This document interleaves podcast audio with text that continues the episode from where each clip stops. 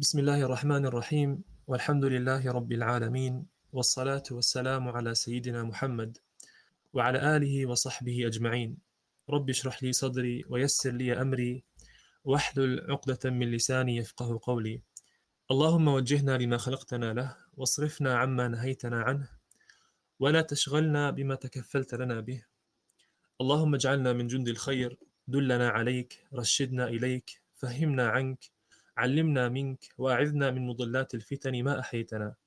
اللهم انصرنا بالإسلام وانصر الإسلام بنا واجعلنا حجة له لا عليه واجعله حجة لنا لا علينا. السلام عليكم ورحمة الله وبركاته. أهلا وسهلا بكم مستمعينا الكرام في الحوارية الرابعة والثمانين من برنامج تساؤلات على قناة المنتدى الفكري الشبابي فسيل. حوارية اليوم مخصصة للحديث عن الذكاء الاصطناعي. تهدف هذه الحوارية للاطلاع على التطورات الأخيرة في هذا المجال المتزايد الذي يشمل العديد من التطبيقات المختلفة. تتحدث في هذه الحوارية عن المبادئ الأساسية للذكاء الاصطناعي وكيفية تطبيقها وسنتناول التطبيقات العملية في عدة مجالات كالصناعة والصحة والمالية وغيرها. كما سيشارك في هذه الحلقة أحد خبراء هذا المجال الذي سيشارك بدوره خبرته الخاصة وسيحدثنا حول التطبيقات الحالية والمستقبلية للذكاء الاصطناعي. هذه الحلقة ستكون مثيرة للاهتمام لكل من المهتمين بالذكاء الاصطناعي والباحثين عن التطبيقات العملية لهذا المجال. سنطرح فيها الأسئلة الشائعة وسنناقش الحلول المختلفة لهذه المشكلات. كما يسعدنا مشاركتكم هذه الحوارية كي نساهم جميعا في توسيع المعرفة الشاملة لهذا المجال الذي سيشكل عصب المستقبل القريب. تو سمعتوا المقدمة اللي تو قلتها صح؟ هذه مش أنا كاتبها هذا اللي كاتبها هو برنامج ذكاء اصطناعي.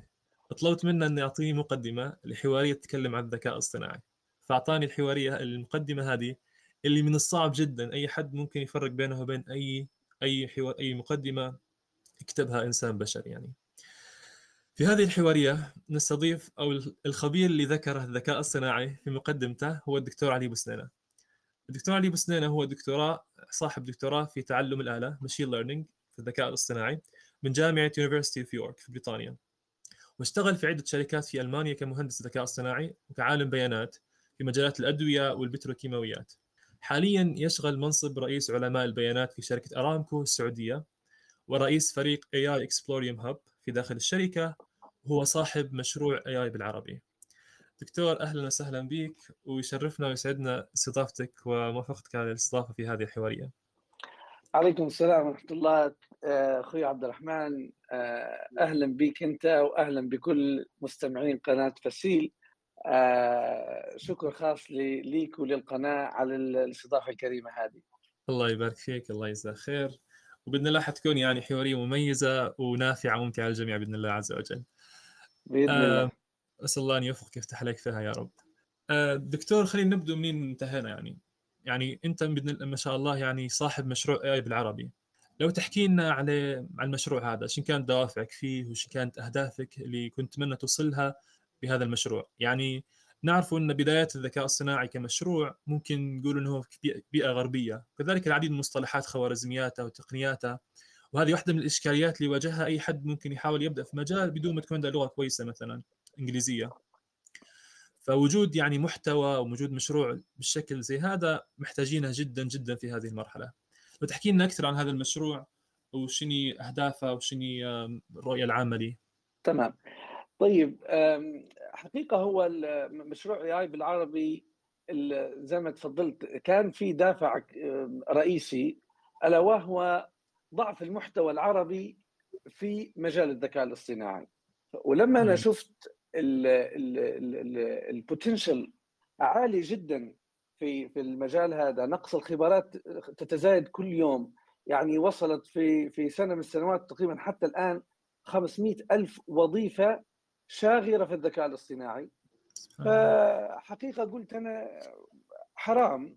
ليه ما يثرى المحتوى العربي في المجال هذا؟ تنقل المعرفه الناس اللي ما عندهاش لغة إنجليزية مش المفروض يكونوا آه، ممنوعين من انهم يعرفوا حتى أساسيات الذكاء الاصطناعي.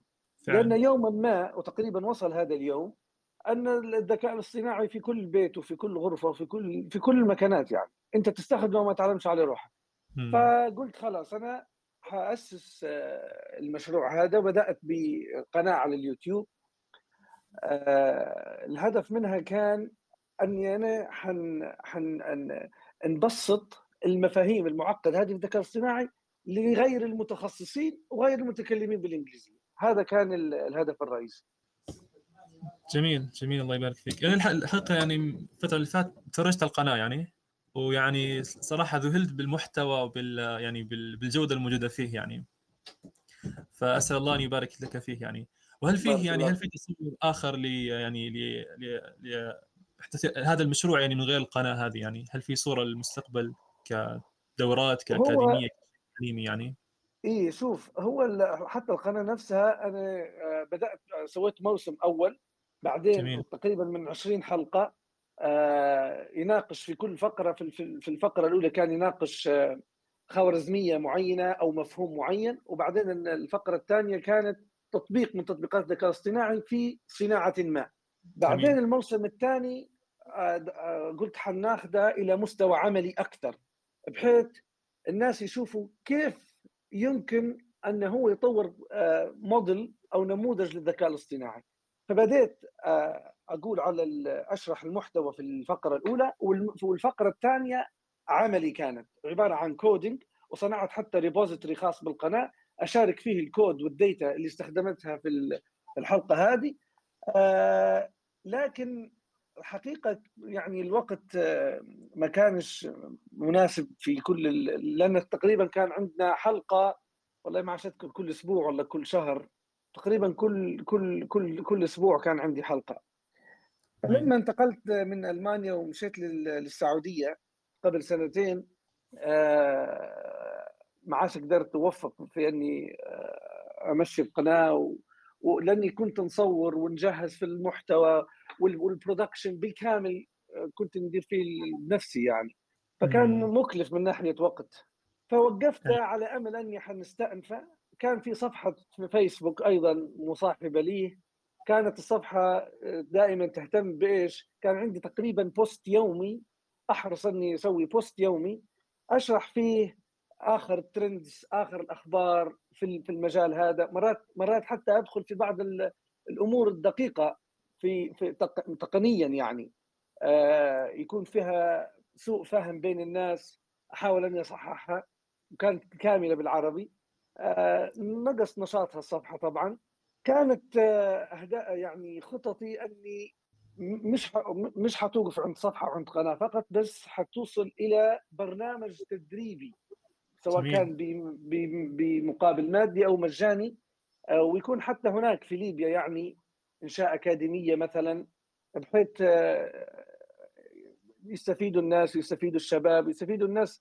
لأن أشوف في عطش وفي حماس من الشباب بالذات. أنهم يعرفوا إيش هذا المجال وإيش آه، كيف يمكن يساعدهم. لكن حقيقة مع مع موضوع الشغل آه، ما وفقتش إني أستمر لكن إن شاء الله ربي يسهل عما قريب و... ونلقوا فريق يساعدنا ونستأنف الرحلة مع بعض.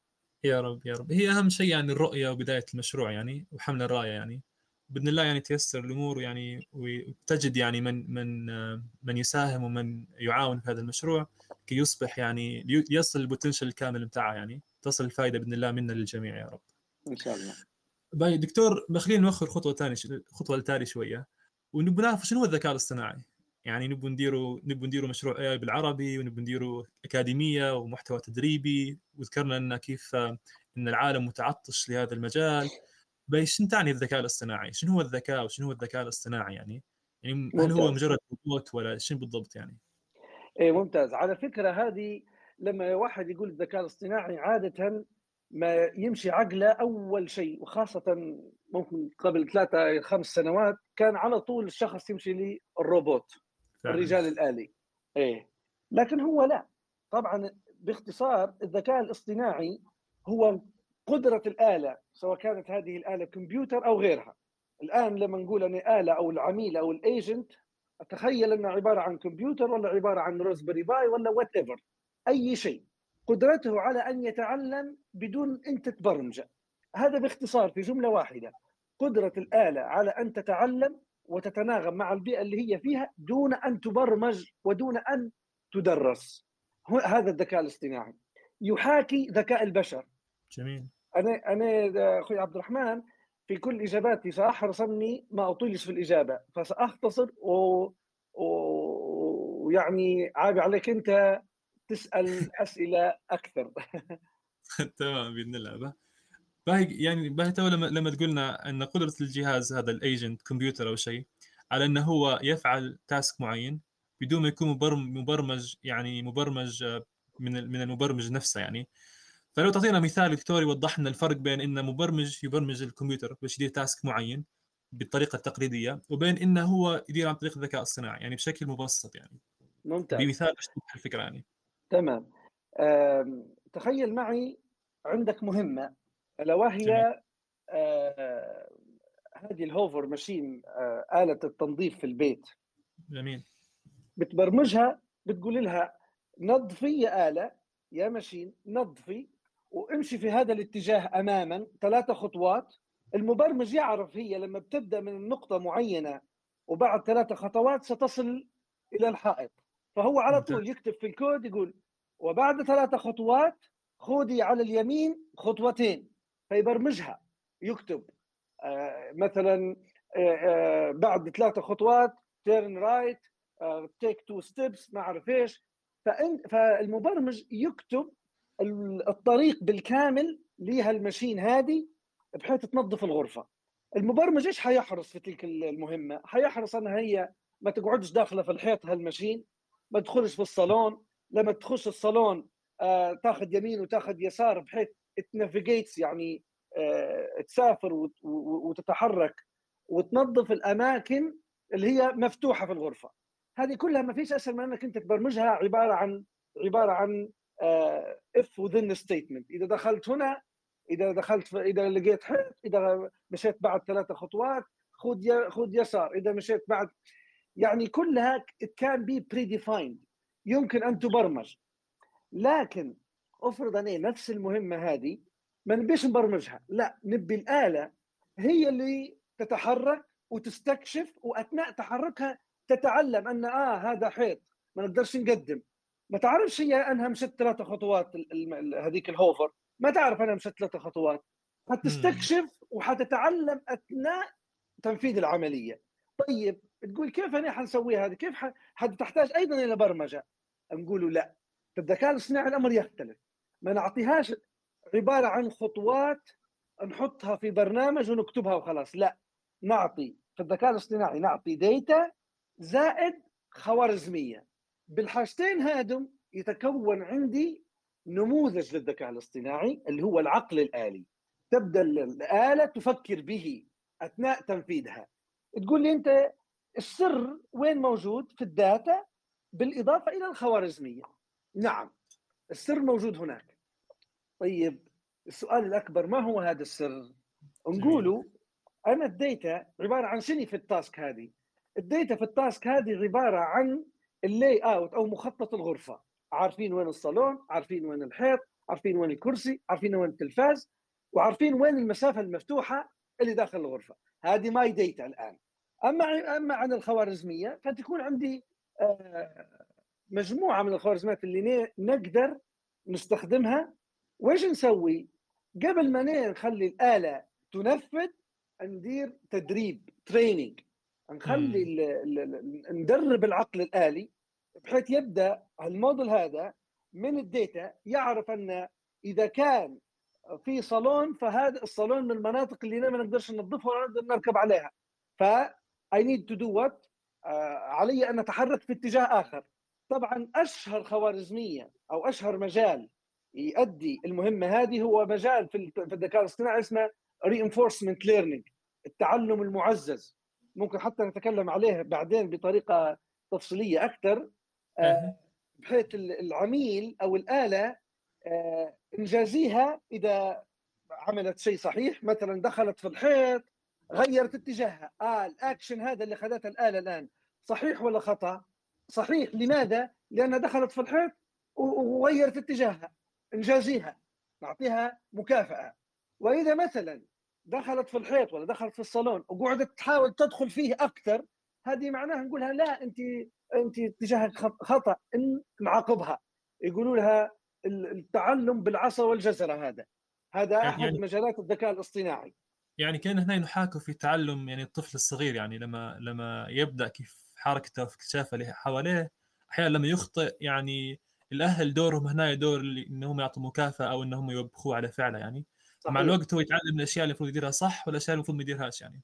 بالضبط. فالمثال هذا باختصار بحيث نولي للإجابة المثال هذا بالاختصار وراني يا إما أنا برمجها بالخطوة وبالطريقة هذه يكون لكل آلة لكل دار لكل غرفة برنامج. خاص وإلا أدربها بطريقة عامة عن طريق الذكاء الاصطناعي والبيانات والخوارزميات وأصنع موديل أو نموذج والنموذج هذا يبدأ يتعلم أثناء آه، قبل تنفيذ المهمة طبعا بحيث أنا أصنع الموديل وبعدين أثناء تنفيذ المهمة هنا يسموا فيه إيش؟ أنك أنت تتناغم مع البيئة التي حولك وهذا ما يميز الذكاء الاصطناعي عن البرمجة الاعتيادية التقليدية اللي زمان اعتدنا عليها مثلا. لأن جميل. الآن نموذج الذكاء الاصطناعي أصبح له القدرة أن يتناغم مع البيئة وأن يتعلم من البيئة نفسها. ما عادش يحتاج كل مرة أنا أكتب خطوات. طبعا أكيد في الناس اللي فاهمة حيقولوا آه لا حتى نموذج الذكاء الاصطناعي من فترة إلى فترة يحتاج إلى إعادة تدريب. صحيح. لكن مرات من السنة مرة نقولوا يحتاج إلى تدريب فقط عندما تتغير البيانات عندما تتغير البيئة. امم ممتاز.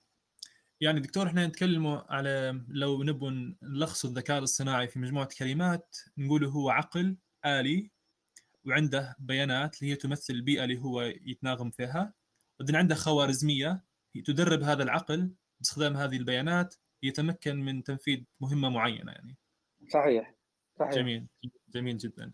يعني والفرق الرئيسي بينه وبين البرمجة الاعتيادية إن البرمجة الاعتيادية هي عبارة عن وضع خطوات الآلة تقوم بالمشي عليها بشكل حرفي.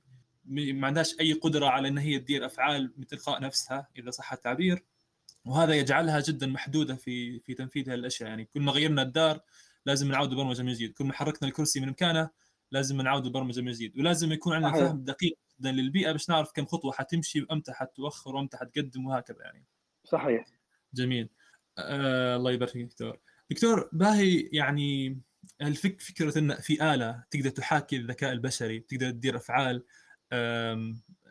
زي البشر يعني؟ يعني أمتى بدت القصة هذه يعني؟ يعني سمعت انه حتى ممكن يعني من من يعني من, من أساطير اليونان يعني إن في كان حتى فيه في أسطورة تقول كان في رجل آلي اسمه طالوس تقريبا كان مهمته حمايه جزيرة كريت أو شيء زي هيك يعني. فكرة فكرة الإنسان الآلي اللي ممكن يكون عنده ذكاء مشابه للذكاء الإنساني. يعني من متى متى الإنسان بدأ يفكر في فكرة إنه يبي آلة أو كمبيوتر أو agent معين يكون له ذكاء يشابه الذكاء البشري ويقدر يفعل آه، بعض الأفعال البشرية؟ احكي لنا بداية الذكاء الاصطناعي يعني من متى بدأ؟ هل فعلا هل قبل 10 سنوات فقط ولا الموضوع قديم شوية؟ طبعا تاريخ الذكاء الاصطناعي هذا من المواضيع اللي دائما يصير فيها آه، آه، جدال. ليه؟ لأن لأن شيء نسبي. أنا حنمشي بيك الآن في, في يعني هذه وجهة نظر حتى شخصية بعض الشيء. وحأتكلم وأقول لك في مايلستونز معينة أو عبارة عن آه، زي ما تقول آه، محطات كانت فعلا فارقة في تشكيل الذكاء الاصطناعي ومستقبله والصورة اللي وصل لها اليوم. مثلا في نظري اول أول يعني التاريخ يعود تقريبا لنهايه ال 1800 إن شاء الله. لو يجي شخص يقول لا ممكن حتى قبل. لكن أنا بالنسبة لي أنا أول مرة في شخص اسمه ويليام جيمس هو اللي قال خلونا نشوفوا كيف يتعلم البشر كيف يشتغل دماغ الإنسان ولعلنا نحاول محاكاته. سوى حتى بابليكيشن لبيبر في سنة 1890 تقريبا مو في ال في 1890 عرفت؟ كان يتكلم على كيف يشتغل دماغ البشر. بعدين مشت الأمور مشت إلى عند طبعا آه، في خوارزمية أو في محطة جدا جدا فارقة في الذكاء الاصطناعي في اللي هي سنة 1900 مشهورة هذه طبعا. هذه ما فيهاش خلاف. 1943 آه، ماكلوك and بيتس هذم الاثنين أعطونا أول موديل للشبكات العصبية. وكيف يمكن ل آه، حاجة صنعها الإنسان أن تحاكي دماغ البشر. طبعا ما زالت حتى في 1943 عبارة كان عبارة عن نموذج آه، نظري. جميل. بعد عبارة كان مثل الاقتراح. في في ال 49 1949 في واحد اسمه دونالد هيب. جاب لنا طريقة قال كيف يمكن أن نعلم هذا النموذج مهمة ما؟ حتى الآن في في اليوم في حاجة اسمها Hebbian learning لكن still عبارة عن إطار عمل كيف يمكن للشبكات العصبية أن تعلم. لكن ما زال ما عندناش حاجة tangible ما عندناش حاجة ملموسة. لعند سنة متى؟ سنة في نهاية الخمسينات كان عندنا محاولتين كبار في ال 56 وفي 58 طبعا للعلم أن أول مؤتمر للذكاء الاصطناعي تقريبا كان جامعة كورنيل university في نيويورك آه، كان في سنة 1956 هذا أول مؤتمر للذكاء الاصطناعي. تمام؟ وأول مرة تطلع كلمة ال artificial intelligence جميل. بعدها بسنتين وأنا هنا أقول أول مرة نلقوا حاجة فعلا tangible آه، ملموسة في الذكاء الاصطناعي تحديدا في الشبكات العصبية. لما فرانك روزنبلات سوى حاجة اسمها perceptron شنو هو ال perceptron؟ هذه كانت في 58 وفي اللي يقول في 57 في كل الأحوال نعرف أن هي في نهاية الخمسينات. آه روزنبلات هذا أعطانا أول عصب صناعي يحاكي عصب البشر اللي في دماغ البشر. عبارة عن ثلاثة وحدات. مدخل اللي هي ال input layer وعبارة عن neuron واحد فقط عصب واحد في اللي يسوي ال computation والتفكير والمخرج آه، لو تلاحظ نتكلم على neuron فقط عصب واحد فقط.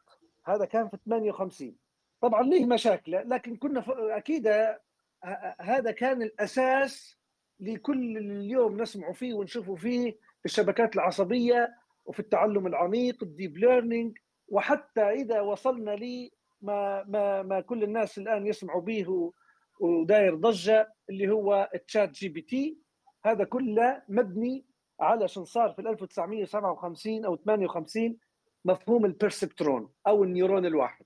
طبعا أكبر مشكلة في ال perceptron كانت إنه هو ما يحلش إلا في المشاكل الخطية. لكن استمرت بعدين التطورات. ممكن نخليها لك نخليك أنت تسأل عليها أخي عبد الرحمن. مين وصلنا إلى ما وصلنا إليه اليوم؟ جميل. يعني الدكتور تو مثلا قلنا في نح... تو في نهاية الخمسينات إحنا ولقينا أول موديل لل... أن لل... يقدر يحاكي neuron واحد وإنه هو يقدر يحل المشاكل الخطية يعني. نعم. هل هل هل هل الناس كانت خلاص الكل آمن بالذكاء الصناعي وإنه ممكن يغير المستقبل؟ ولا مر بما يسمى بالركود بركود الذكاء الصناعي أو السبات الشتوي اللي الناس مثلا قل إيمانها بالشيء هذا وحست إنه هو شيء خيالي ومش ممكن يصير المستقبل يعني. صحيح. بالضبط. وصفك جدا جميل. لأن فعلا بعد الموضوع البرسبترون يلقوه يحل في المشكلة الخطية هذه صارت محاولات. قالوا كيف يمكن ان نخلوه يحل المشاكل الغير خطية؟ وخاصة أن أغلب مشاكلنا اللي في المهن اللي في في الحياة المهنية اليوم في الزراعة في الصناعة في في الطب كلها مشاكل غير خطية أو مش مش نقول كلها لكن أغلبيتها نون لينير فعلا. قالوا كيف كيف كيف يمكن أن نحل المشكلة هذه ونستفيد من هالاختراع هذا في بتاع البرسبترون؟ آه قالوا إيش رأيكم نسوي أكثر من نيورون؟ يبدأ عندي مجموعة نيورونات. فعلا ضافوا نيورون ثاني وثالث وكان هذا تحديدا في ال 65 1965 طلع لنا مفهوم اسمه MLP أو multi-layer perceptron ال perceptron متعدد الطبقات اللي هو أكثر من عصب. وفعلا. حلت بدأنا نقدر نحل المشاكل البسيطة الغير خطية. لكن واجهتنا مشكلة كبيرة. ألا وهي لقينا كل ما نزيدوا عدد ال neurons أو عدد الأعصاب نقدر نحل مشاكل أعقد لكن ما عندناش القدرة الحاسوبية لتشغيل هالنيورونات هذه الأعصاب هذه. صار لنا استك دخلنا زي ما يقولوا إلى رابت هول زي ما يقولوا إلى حفرة أرنب وقعدنا فيها. ننتظر في إيش؟ ننتظر لعل الله يفرج وتتحسن القدرة الحاسوبية. فكفر بالشبكات العصبية والذكاء الاصطناعي وأخذوا الناس منحى ثاني وتقريبا كانت حتى الجهود اللي موجودة من الستينات حتى نهاية التسعينات جدا متواضعة وخاصة في ال neural networks. تعرف هي تحديدا لما تغيرت القدرة الحاسوبية وأصبح فيه ال CPUs بدأت أقوى وبعدين دخلت علينا ال GPUs حتى أن ال GPUs ما كانتش في البداية تستخدم في ال AI هي كانت لل gaming لكن آه. استغلت والجو أنا هي ساعدت مساعدة كبيرة جدا في تحسين القدرة الحاسوبية. أول حاجة صارت بعدها أن البحات والشركات على طول استدعوا الشبكات العصبية ودمجوها بهالقدرة الحاسوبية هذه وبدأنا نشوف في طفرات كل يوم طفرة أكبر من طفرة لعل أولها كانت في نهاية التسعينات تقريبا في ال 96 أو 97 لما IBM طلعت آه، ال Deep Blue اللي هو عبارة عن نموذج للذكاء الاصطناعي آه، انتصر على أحد آه، أشهر اللاعبين في الشطرنج. جميل جميل. وبدأت يعني الطفرات تزيد إلى ما إلى ما وصلنا فيه ما وصلنا له اليوم. عجيب عجيب. يعني دكتور يعني قلنا ان إن ال models والخوارزميات والتقنيات كانت موجودة يعني كانت في الستينات والسبعينات والثمانينات ف فان هل تشوف إن يعني تطور القدرة الحاسوبية هو هو اللي هو كان المحرك الرئيسي لهذه الطفرة نشوفها تو ولا في أسباب أخرى يعني؟ لا هي طبعا آه، في ثلاث أسباب رئيسية، أولها كانت القدرة الحاسوبية، لكن حتى لما جتنا القدرة الحاسوبية طحنا في مشاكل ثانية غير أنها أبسط. مثلا مثلا لما جتنا القدرة الحاسوبية لقينا قلنا طيب كيف حيتم التعلم الآن؟ كيف حنعلمها ال neural network؟ في نهاية م. السبعينات في بداية السبعينات طلعت لنا ال backpropagation هذه هي الطريقة الأشهر في تعليم الشبكات العصبية طيب بعدها طيب لقينا لقينا عندنا جزء يعني خوارزمية نقدر نتعلم بها لقينا قدرة حاسوبية البيانات بدأ يزيد حجم البيانات. وكل ما زاد حجم البيانات كل ما بدينا نبني قدرة حاسوبية أكبر. فهي الثلاثة مع بعضها قدرة حاسوبية. بيانات زائد خوارزميات. الآن إحنا مثلا في عصر جدا جميل. ليه؟ لأن البيانات يعني تتدفق بطريقة لا يصدق سبحان الله. أنا حتى اتفكر دكتور آه، في واحد من فيديوهاتك قلت إن تقريبا 98% من البيانات اللي اللي وجدت على التاريخ هي تم إنتاجها في آخر سنتين أو آخر 10 سنوات نعم نعم آه. نعم. شيء غريب جدا يعني. واللي واللي واللي إحنا المفروض نوعوا له انه هو هذه كلها البداية الاكسبلوجن كل يوم كابر وخاصة في موضوع البيانات. لكن الحمد لله بدأنا نمشي الآن في خطوات متوازية. بدأ موضوع الأبحاث كل يوم نشوف في خوارزمية جديدة وكل يوم تطلع لي خوارزمية آه، تعالج في مشاكل الخوارزمية اللي قبلها. نعطيك مثال بسيط مثلا في ال backpropagation كان عندنا activation function داخل ال neuron. داخل العصب في function أو دالة هي اللي تخليه يطلع output ولا ما يطلعش. يطلع خرج ولا ما يطلعش. هذيك هذيك كان اسمها sigmoid function تمام؟ الآن أنا فقط أقول لك على الكلام هذا بنعطيك بنقول لك إن مش دائما كانت المشكلة في في القدرة الحاسوبية ولا كانت في البيانات. المشاكل كانت تطلع لنا من كل حد وصوب لكن مع الجهود والأبحاث وكذا كل مرة نتغلب على مشكلة. على طول بعد ال sigmoid طلعت لي المشكلة هذه. أثرت لي على إيش؟ أثرت لي على أني نضيف عدد ال neurons أكثر وطبقات أكثر في ال neural network. ليه؟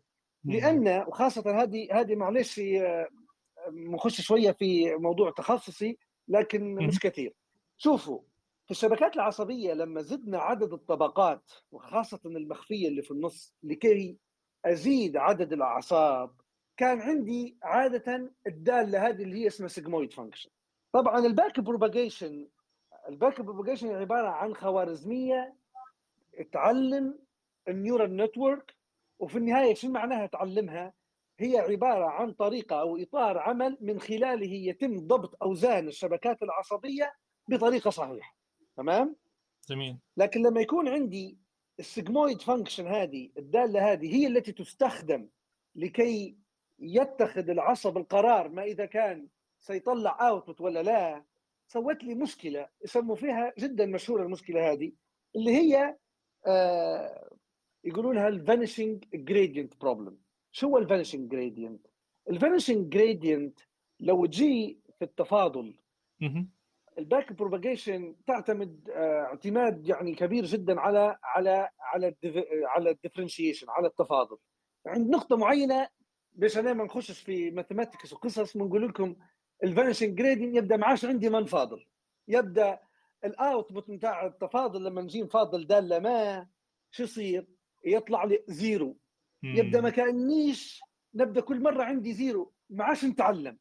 لكن يعني هو أثناء التعلم المفروض ما يكونش ال output في التفاضل zero.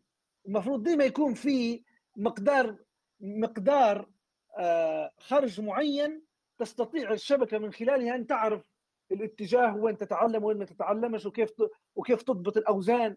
لكن لما أنت تجيني عند نقطة معينة وتقول لي الأوزان ما عادش ما عادش ما عادش يمكن ضبطها. لماذا؟ لأنك وصلت للنهاية. الفرق zero. معناها ما عادش في تعلم. وقفنا غاديك صار لنا stuck حتى طلعت لنا function ثانية اسمها ال ReLU function rectified linear unit هذه تعرف آه، فتحت المجال لل deep learning للتعلم العميق. أصبح بإمكاني أنا أضيف عدد كبير من ال من ال layers من الطبقات ولما نضيف عدد كثير من الطبقات معناه نضيف أعصاب ولما نقدر نضيف أعصاب معناه نقدر نحل مشاكل أعقد. جميل. سأقف هنا. back to you يا أخي عبد الرحمن. الله يبارك فيك.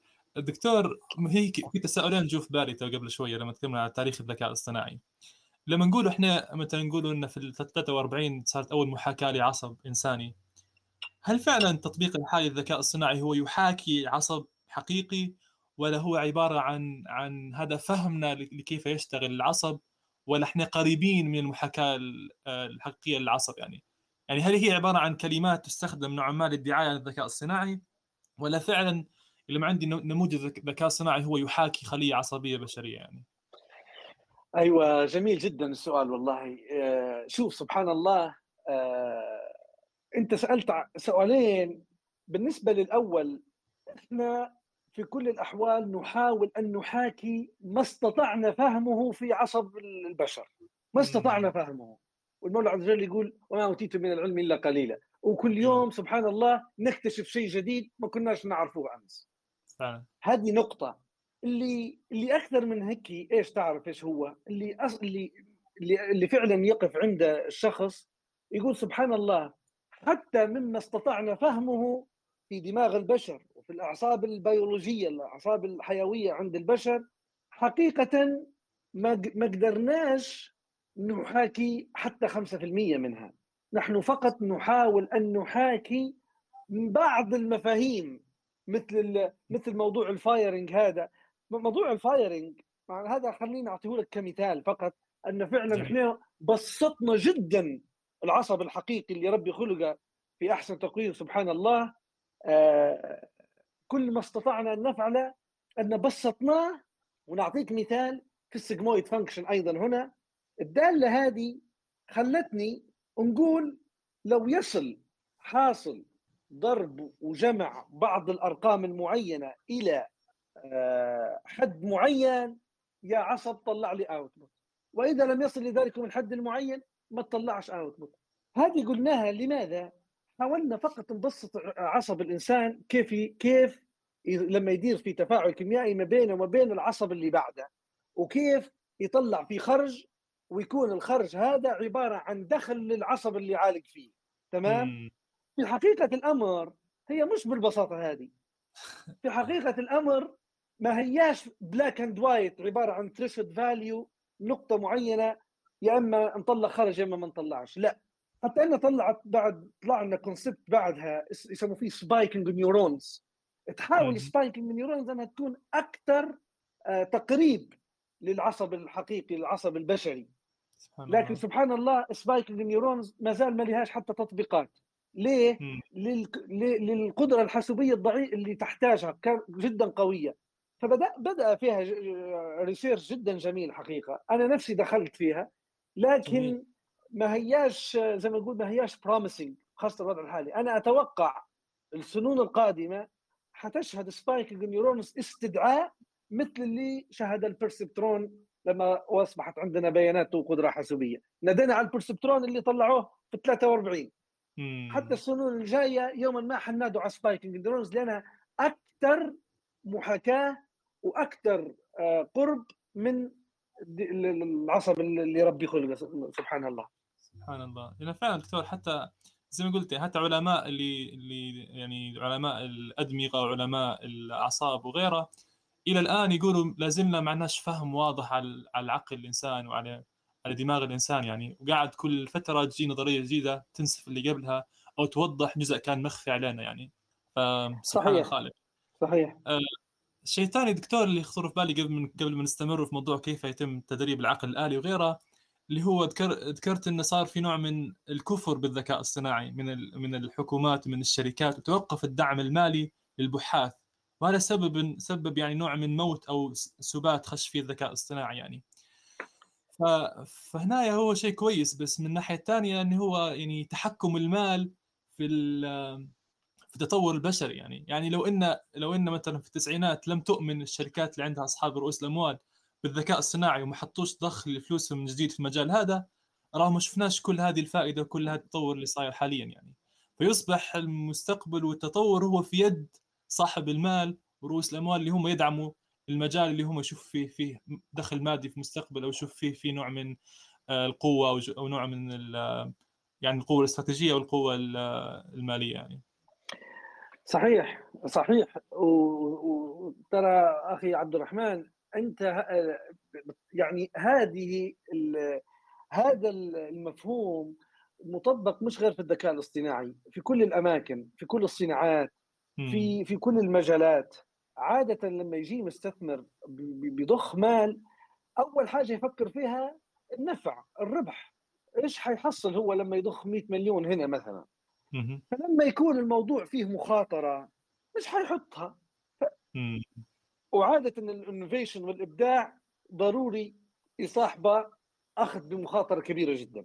طبعا لهذا السبب حتى لو سمعنا على OpenAI المنظمه اللي الغير ربحية اللي أسسها إيلون ماسك كان هذا الدافع. قال قال قال خلاص المفروض الذكاء الاصطناعي ما يكونش متحكم فيه من قبل شركات كبيرة.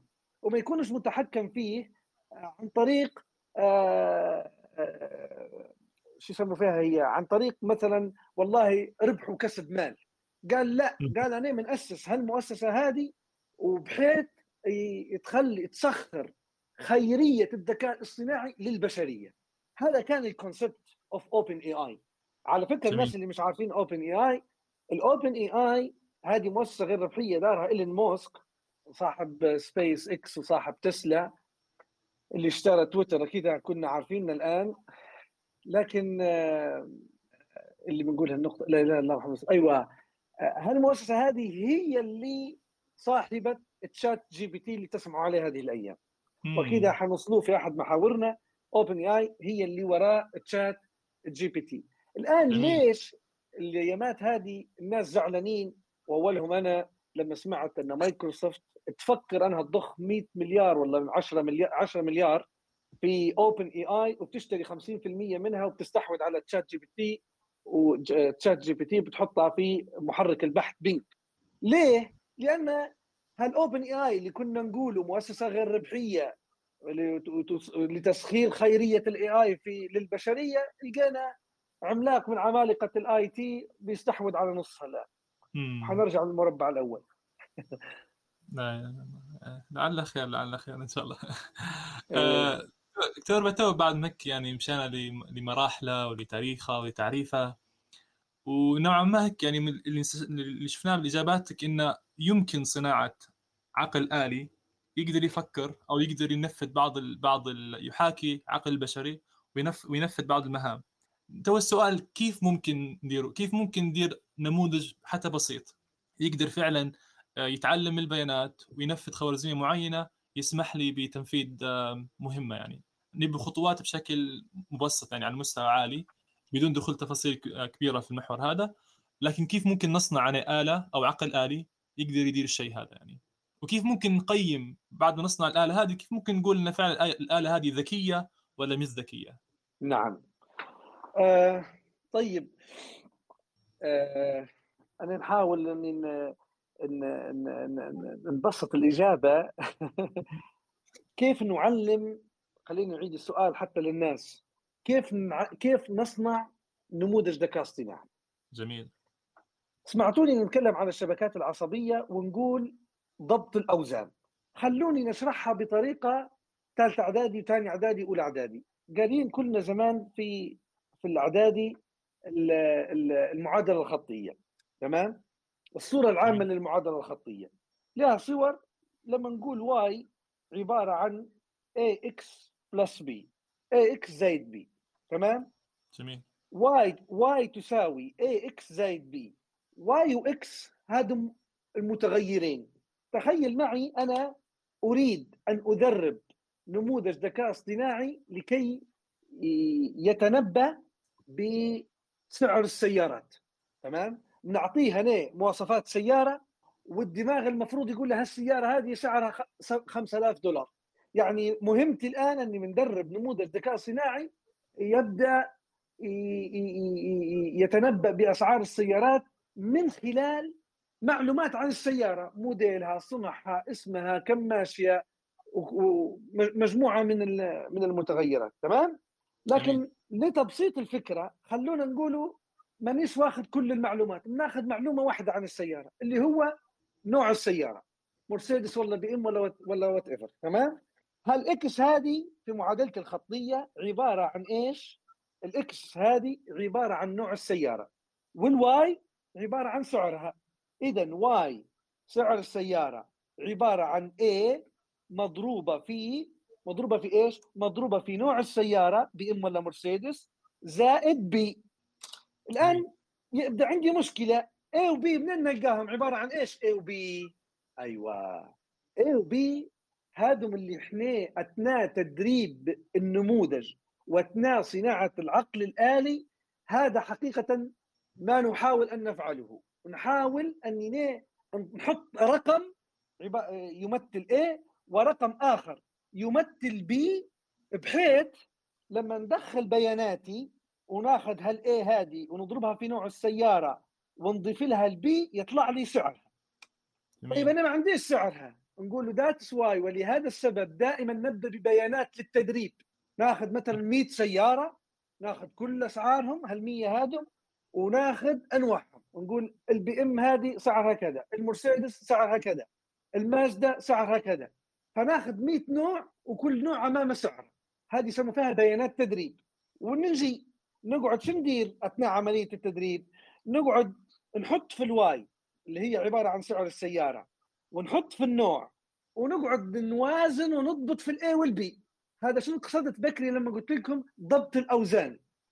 اذا ضبط الأوزان في حقيقة الأمر هذا هو اللب تدريب النموذج الذكاء الاصطناعي وصناعته أصلا. ضبط هذه الأوزان. الأوزان عبارة عن إيش؟ فيها معادلة الخطية. هذه عبارة عن ال A وال B أنا حنفاجئكم لو نقول لكم نموذج الذكاء الاصطناعي بما فيها ChatGPT هذا اللي تسمعوا عليه وال large language models هذه عرب معايا يا أخي عبد الرحمن. ال large language models ممكن نقول إن هي نماذج معالجة اللغات يعني. إيه هذه كلها في حقيقه الامر تعرف عبارة عن إيش؟ عبارة عن مجموعة من الأوزان المضبوطة. هذا هي محطوطة في مصفوفة. هذه هي. اذا موضوع السيارة هذا نرجع له. لو أنا نضبط ال A وال B نضبط هالوزنين هذم يصبح عندي نموذج ذكاء صناعي يتنبأ بسعر السيارة من خلال نوعها. هذا هو. جميل. دكتور لو نبغى نتخيلوا لو قلنا إحنا معادله خطية يعني في ال X وال Y عندنا عبارة عن خط صح؟ هذه تو الاوزان هذه يعني يعني لو لو يتغير ال A ولا يتغير ال B شنو شنو التغير اللي يحدث من في الخط هذا يعني؟ لو نتكلم من ناحية يعني من ناحية الرؤية يعني من ناحية ال graphical يعني. لما نغير الوزنين A وال B شنو شنو يأثر لي في في شكل المعادلة الخطية هذه أو شكل الخط هذا يعني. أول حاجة ميلان الخط يتغير وأيضا الاوفست بدايه بداية الخط منين يبدأ؟ ارتفاعه. ارتفاعه يتغير. ال A وال B يتحكموا لي في الحاجتين هذم يتحكموا لي في ميلان الخط وبداية بدايته. جميل. عبارة لأن ال B هي عبارة عن اوفست آه تصير للخط. فإحنا لما نقعد نغيروا فيهم أثناء التدريب علاش نقعد نغيروا فيهم؟ نحاولوا نخلوا هالخط هذا يمر ب آه بنقاط البيانات التدريبية.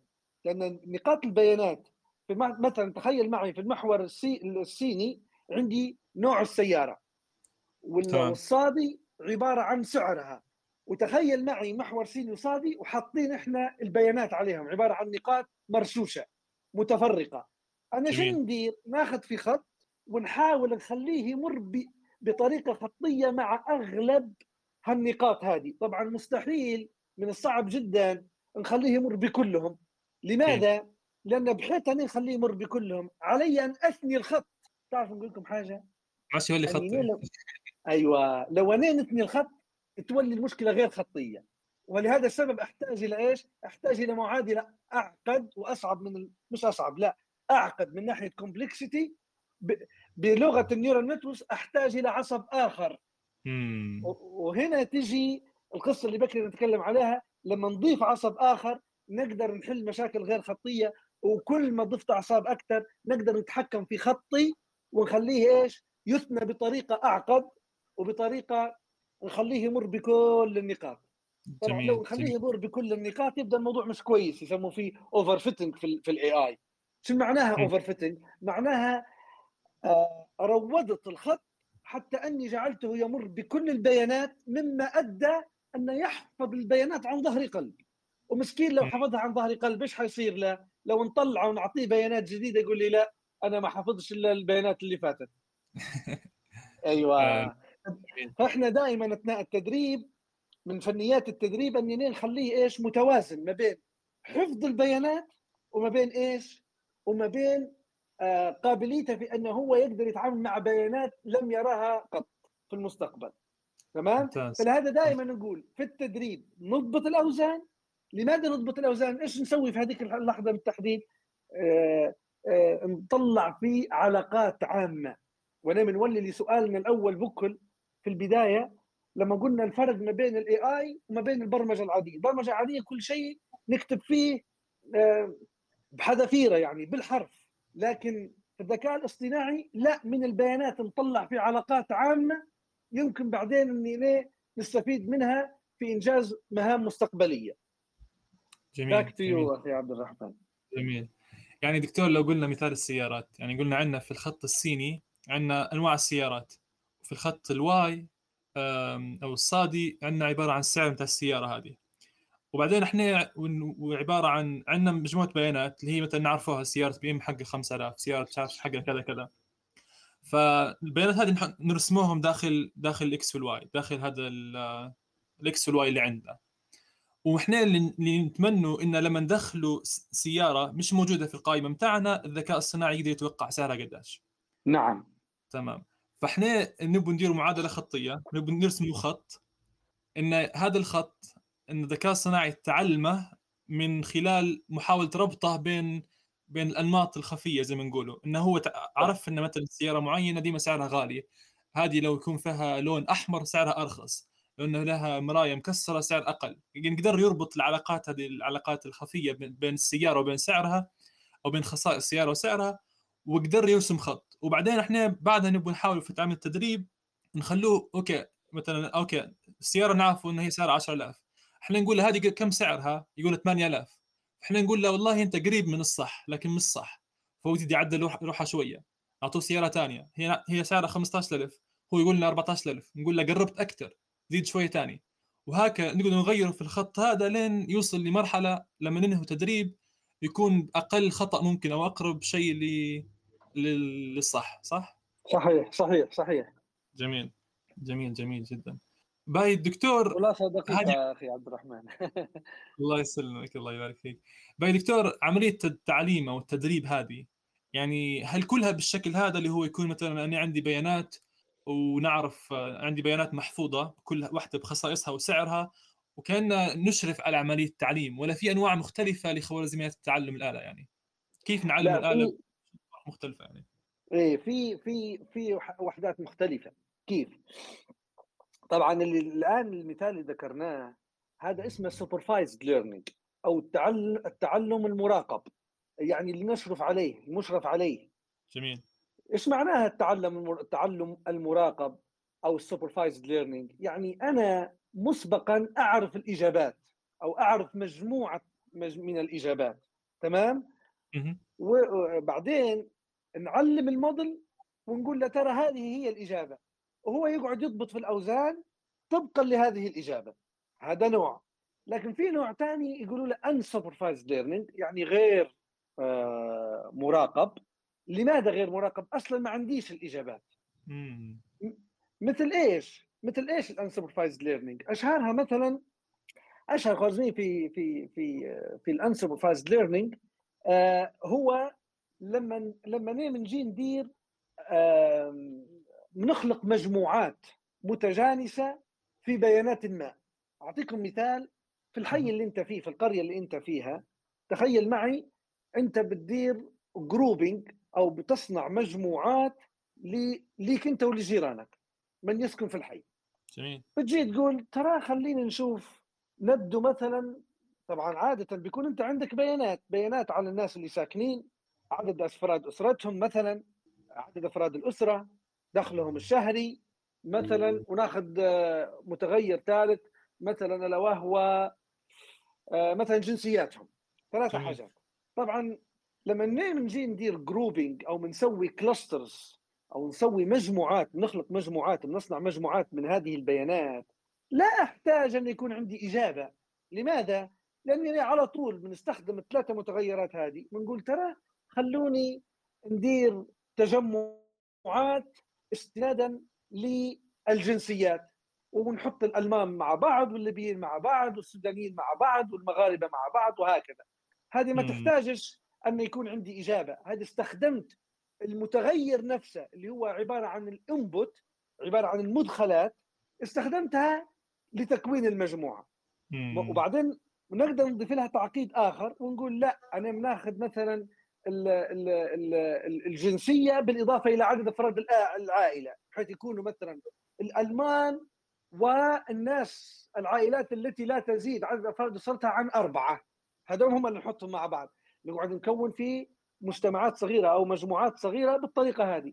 النوع هذا من من من الخوارزميات يقولوا له unsupervised learning لأن ما عنديش فيه إجابة. نستخدم فقط في ال input variables أو المتغيرات متغيرات الدخل لعمل هذه التصنيفات. السؤال الأكبر تقول لي شو نبوا فيها هذه؟ آه إيش تطبيقها في الحياة العملية؟ طبعا هذه أكثر تطبيق فيها وين؟ في المبيعات في ال retail. في ال e في ال e-commerce في التجارة الإلكترونية. في التجارة الإلكترونية وفي أيضا في في يسمون فيها ال recommendation systems لما تدخل على أمازون وتشتري كتاب بعد شوية أمازون شنو يدير؟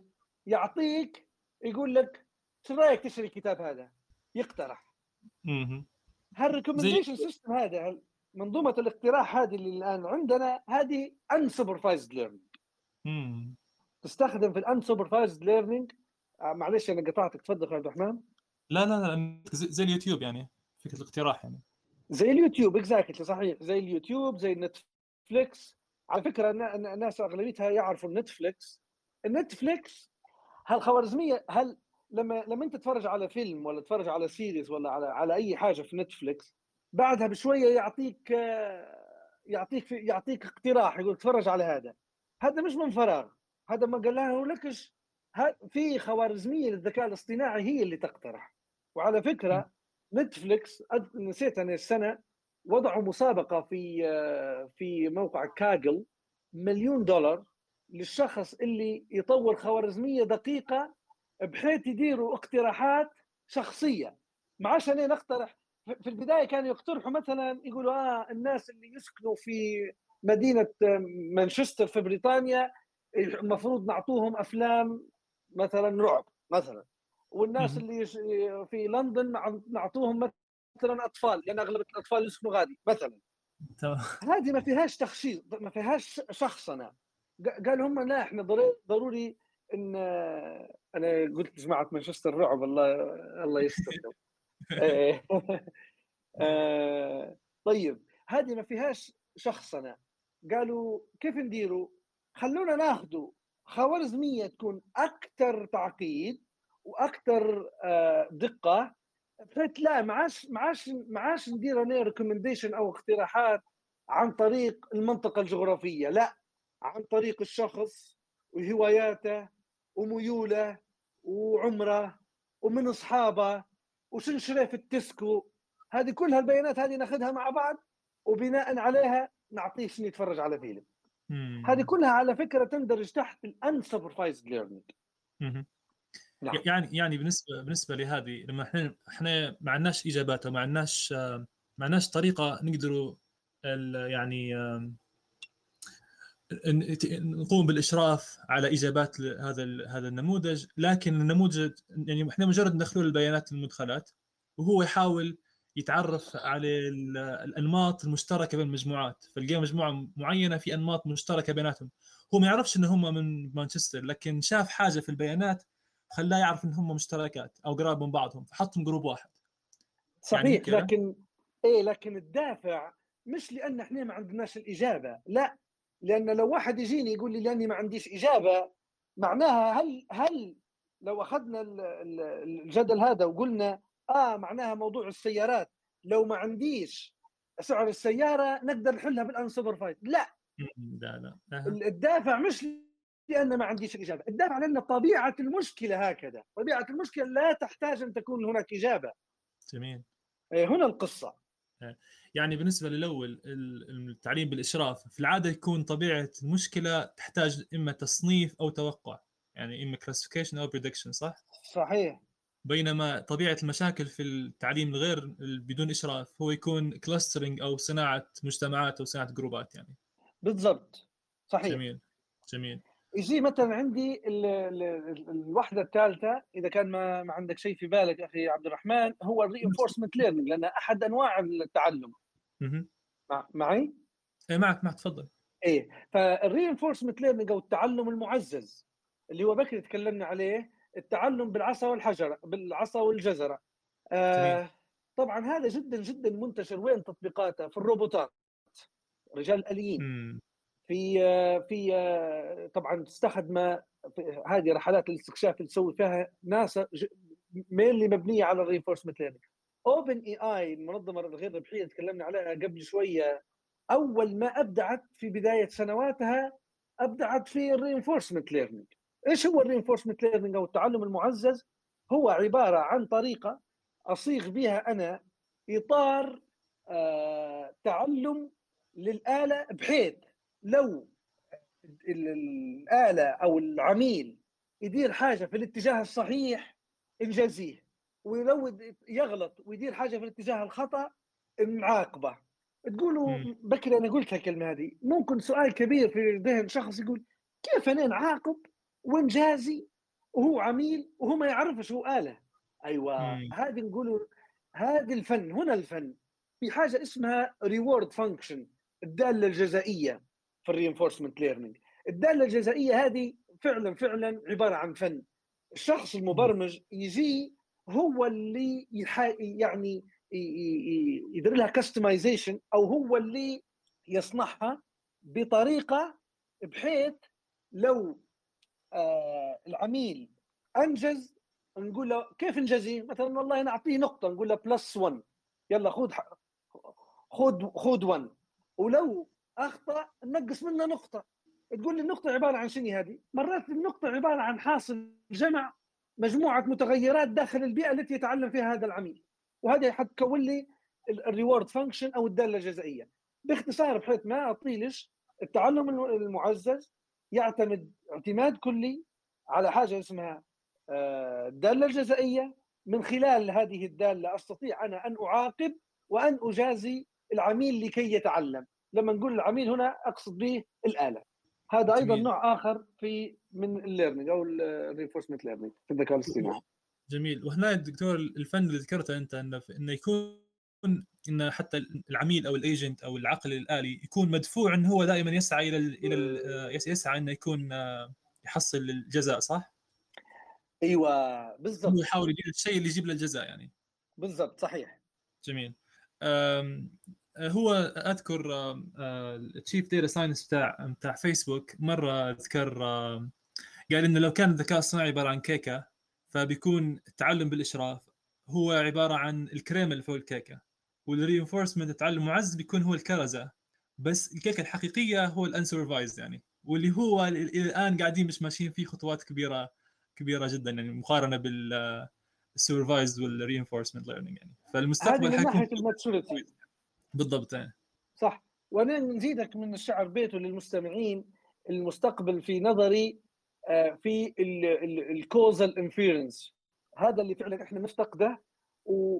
وحتى يعني مستوى النضوج فيه جدا جدا متواضع. إيش هو هذا؟ أنا لما نجي انت نتنبأ بسعر السيارة. في الحياة العملية ما هواش كافي أني فقط أنا أتنبأ بسعر السيارة لا. اللي إحنا نرجوه أني نعطي سبب تنبؤ هذا الموديل هذا بسعرها بهذا الشكل.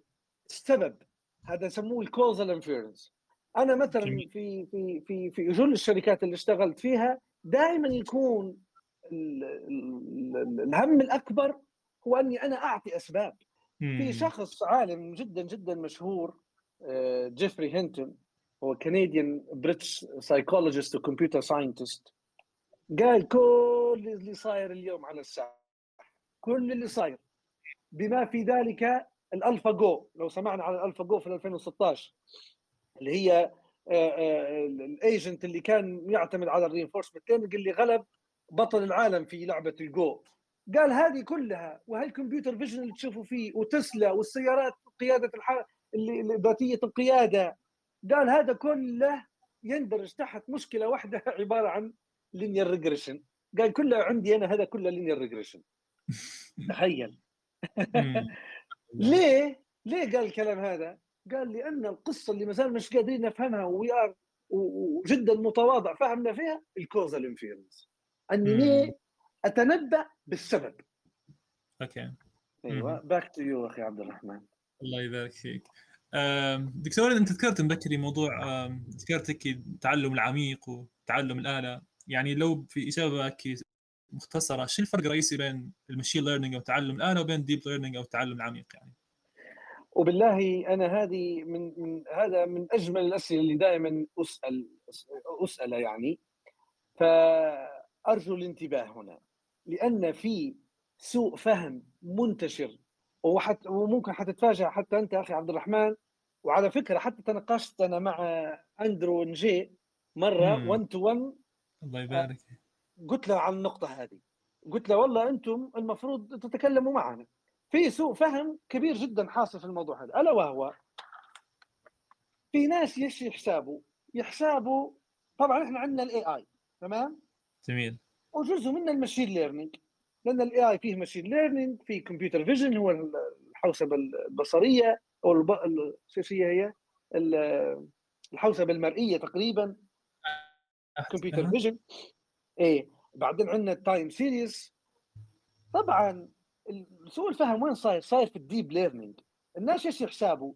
يحسابوا والله ال deep learning حبس فقط للشبكات العصبية لا وأنا أقولها بملء الفم هنا أن ال deep learning يا جماعة ما هواش حكر على الشبكات العصبية فقط وهذه يفاجأ بها كثير من الناس ليه؟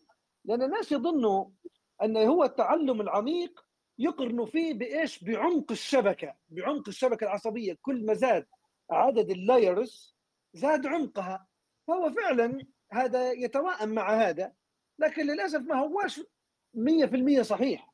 الشبكات العصبية هي أحد الطرق في التعلم العميق أو للتعلم العميق، والتعلم العميق عبارة عن إطار تعلم فقط، والشبكات العصبية هي أحد أجزائه امال يسألني واحد يقول طيب إيش عندنا ثاني من غير الشبكات العصبية؟ أفاجئك لو نقول لك ال Gaussian processes وهي طريقة استاتيكية للتعلم.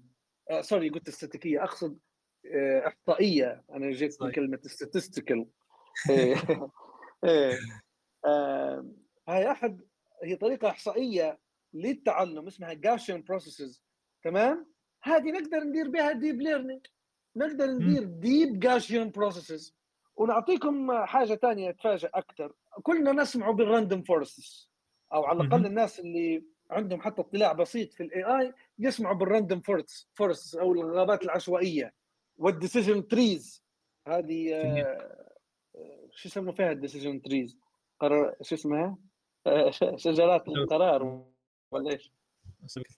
طيب عن طريق ال random forest نقدر ندير learning والله في very nice paper اسمها deep random forest يعني ليه نقدر نطبق إطار أو مفهوم ال deep learning لكن بطرق آه، بخوارزميات ثانية فالاي ام صح أكثرها نضجا وأكثرها استخداما وأكثرها شيوعا. هذه بدون خلاف لكن ما تنسوا أن عندنا Gaussian processes عندنا random forests وعندنا طرق أخرى. فبالتالي ال deep learning هو فقط عبارة عن إطار عمل إطار تعلم وال neural network هي أحد أجزائه فقط ما هواش كله. حتى على فكرة أندرو لما قلتها له ضحك وقال لي صحيح قال لي لكن هذا هو الشائع فلت جو خلاص. فعلا فعلا الله يعني آه، فارق جدا دقيق يعني. آه، دكتور ذكرت وانت موضوع ال computer vision الحوسبة المرئية ومعالجة اللغات NLP ومعالجة الأصوات وكذا. لو تحكي لنا على تطبيق أو اثنين للذكاء الصناعي بحيث نشوفوه يعني في حياتنا إما في مجال الصحة أو النفطي أو المبيعات أو الاتصالات أو الزراعة. يعني احكي لنا على تطبيق أو اثنين الذكاء الصناعي فعلا يعني عنده ضيفة آه، قيمة مضافة في آه، في هذا المجال أو في هذه المهمة. طيب أنا بنقول بنقول تعرف آه، شو اسمه لا إله إلا محمد رسول الله تطبيق في ليبيا. زي الآن في بالي لما أنت قلت كمبيوتر فيجن قعدت نفكر في في تطبيق يصل للناس. تخيل معي يوم ما في ليبيا يحضر حمل السلاح. ايا كان هذا السلاح إيش هو تمام؟ جميل. كيف يمكن للحكومه في ليبيا يوما ما انها تراقب كل شخص في السوق ولا في الشارع ولا في مكان عام ولا في مكان عمل أنه مش حامل سلاح ولا حتى في الشارع؟ كيف يمكن لها؟ هل آه، من من منوظف ناس ينتشروا في الشوارع وينتشروا في كذا يقعدوا يشوفوا من اللي عنده سلاح من اللي لا. طبعا لا هذه مش مش واقعية ولا يمكن تطبيقها. في بدل من هذا نقدر نصنع يعني نموذج ونقول له نموذج ذكاء صناعي عن طريق الحوسبة المرئية هذه ونعلمه إيش هي قطع السلاح المعروفة والمنتشرة. والله هذا مسدس هذا كلاش هذا ما أعرف إيش. ويبدأ الموديل هذا نحطه على كاميرا وننشر الكاميرات وأول ما شخص تشوف الكاميرا مطلع أو عنده حامل لسلاح من الأسلحة اللي اللي عرفنا عليها الموديل على طول يقول ترى في فلان في المكان الفلاني إحداثيات المكان كذا كذا حامل سلاح نوعه كذا كذا حيرسل رسالة مرات حتى SMS message لأي شخص كان في في لأي مسؤول يعني. هذه ما فيش أسهل منها. هذه تطبيق سهل ويمكن أن يقام به يعني والجميع يعرف إيش إيش الفائدة اللي يمكن حصدها من من هذه. وما هواش حتى مكلف على فكرة. يعني التطبيق هذا دكتور إن الكاميرا تأخذ فيديوهات أو فريمات من من المحيط بتاعها يعني وتعالج نعم. محتوى الصورة هذه والفريم وتشوف هل الصورة هذه هل فيها سلاح أو ما فيها سلاح. لو فيها سلاح نعم. بلغ لو في سلاح خلاص تمشي الأمور يعني. بالصحيح. بالضبط. صحيح. جميل. هذا مثلا تطبيق للحوسبة البصرية في في آه نقولوا في أمن المجتمعات.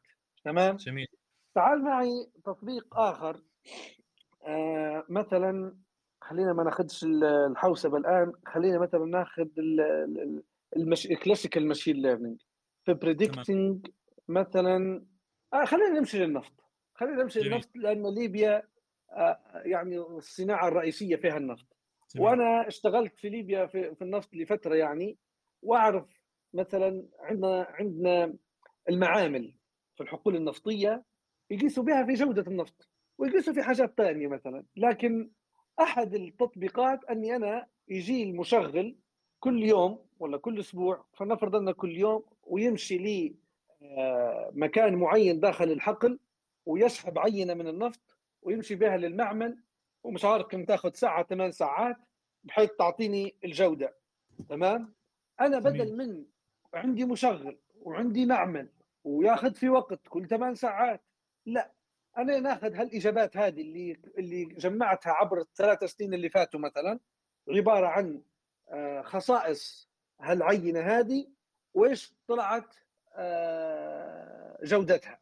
هذه الإجابة الآن الجودة. وعن طريق ال supervised learning أو تعلم المراقب أقدر أنا أدرب موديل بدورة هالموديل هذا في المستقبل على طول. أعطيه خصائص. هالعينه هذه؟ من ناحية درجة الحرارة ال viscosity أو أو اللزوجة ضغطها ما أعرف إيش. ثلاثة أربعة متغيرات. ومن خلال هذه المتغيرات يمكن للنموذج أن يتنبأ لي بالجودة. ممتاز. ونقدر أنا الجودة هذه ما عادش ننتظر ثمان ساعات المعمل، لا نقدر كل ثانية نعطي قراءة للجودة. طبعا التطبيق هذا في المصانع جدا منتشر في في المصافي في في في البتروكيماويات. أنا أذكر اشتغلت في شركة إيفونيك في في ألمانيا. كان عندنا حاجة اسمها gas chrom gas chromatographer يطلع نسبة الغاز في العينة اللي ماشية.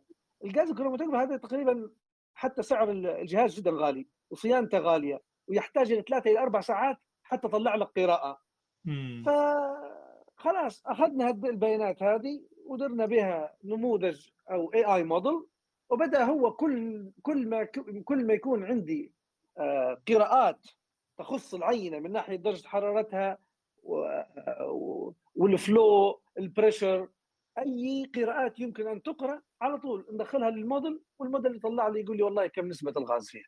سبحان الله. مجرد ما تكون مثلا تنزل النسبة هذه عن نسبة معينة ممكن يعطي تنبيه فمش محتاج إن عندك أنت موظف كل فترة يمشي غادي ولا ياخذ قراءات. فيختصر وقت وجهد وتكلفة كبيرة يعني. ف... اي طبعا طبعا نقدر ندير layer ثانية طبقة ثانية ألا وهي آه، من نسبة الغاز نقدر نعلن نربط هذه بال controller وال controller مثلا يفتح ويسكر valve ثاني. هذه يسموه فيه inferential control system يعني أصبح الموديل مش فقط يعطيني قراءات لا يعطيني قراءات والقراءات هذه مربوطة ل controller وال controller ياخذ فيه actions استنادا لهذه القراءات. جميل جميل. ممتاز والله. هذا دكتور في فيه فيه تطبيق ثاني آه، ذكر لي أحد الاصدقاء يعني تطبيق جميل آه، هو تطبيق على الموبايل اسمه ترتيل تقريبا. فهذا التطبيق يعني تم تدريبه على التلاوة الصحيحة للآيات يعني. فبمجرد ما, ما تفتح التطبيق هذا وتقرأ الآية هو يتعرف على الآية هذه ويتعرف على النطق الصحيح صحيح لها يعني. فبمجرد ما تقرأ الآية هو يعطيك لو أنت أخطأت فيها أو يعطيك التلاوة الصحيحة لها أو يعطيك مثلا صحيح. الكتابه لها فهذا تم تدريب على التعرف على الأصوات يعني على ال speech recognition وعلى أساسها قدر إنه هو باختلاف الأصوات باختلاف كيفية نطقنا نطقنا الكلمات قدر يتعرف على الخطأ فيها ويصححها. ويكون نوع من يعني كشيخ شخصي ليك أنت يوريك يعني تلاوة وين أماكن الآيات والكلمات والصياغة لها يعني. صحيح صحيح. طبعا هذه هو حتى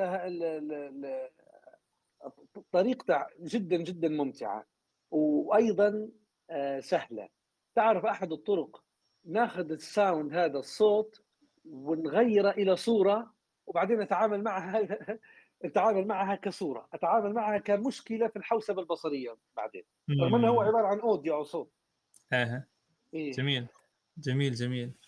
آه دكتور تو تكلم عن التطبيقات والله كان بودنا إن نتكلم عن التطبيقات أكثر بس الوقت يدهمنا يعني. والكلام في المجال هذا واسع جدا وقاعد يتوسع بشكل يعني كل ساعة تقريبا. بس لو نبو يمكن يعني نتكلموا على على احدث التقنيات في هذا المجال يعني. مثلا تو اللي سبب الضجة هو ChatGPT يعني. فلو نحكي بشكل هيك مبسط على فكرة ChatGPT ومنين بدأ هذا آه، يعني هل في يوم وليله طلعنا ChatGPT ولا كان فيه في تطبيقات وفي اكتشافات آه، سبقاته هو اللي خلت يعني هو اللي مهدت المجال للتقنية هذه يعني. طبعا صحيح كلامك أخي عبد الرحمن. ممكن آه، أشهر شيء الآن في ال AI وصل لأيادي الناس هو ChatGPT تمام؟ فعلا. لكن ChatGPT هذا ما هوش وليد اللحظة. ChatGPT أول شيء للناس يندرج تحت أحد فروع الذكاء الاصطناعي اللي هي تسمى إيش؟ ال NLP اللي هو ال NLP natural language processing معالجة اللغة الطبيعية. هذا أحد مجالات الذكاء الاصطناعي تمام؟ جميل عشان نقدر ندير أنا بمعالجه اللغة الطبيعية.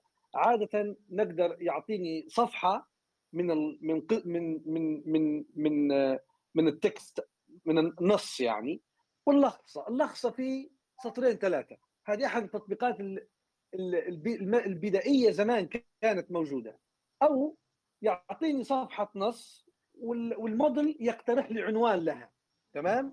هذه زمان كانت موجودة وكنا نستخدم فيها. آه، في أمور كثيرة. مثلا كنا نستخدم مثلا كنا نطلع مثلا من صفحة كنا نطلع آه، الأسماء كنا نطلع الأفعال. كنا مثلا نطلع أسماء البلدان. حاجة يسمون فيها named entity recognition وهكذا. هذه كانت التطبيقات البسيطة لل NLP كنا مثلا ان ان ان نحاولوا إن نديروا شو يسموا فيها هي؟ علامات الترقيم بطريقة صحيحة في القطعة.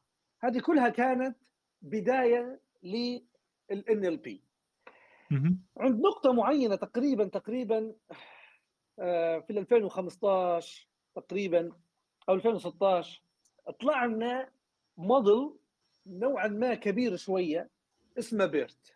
تمام؟ BERT هذا آه، جوجل.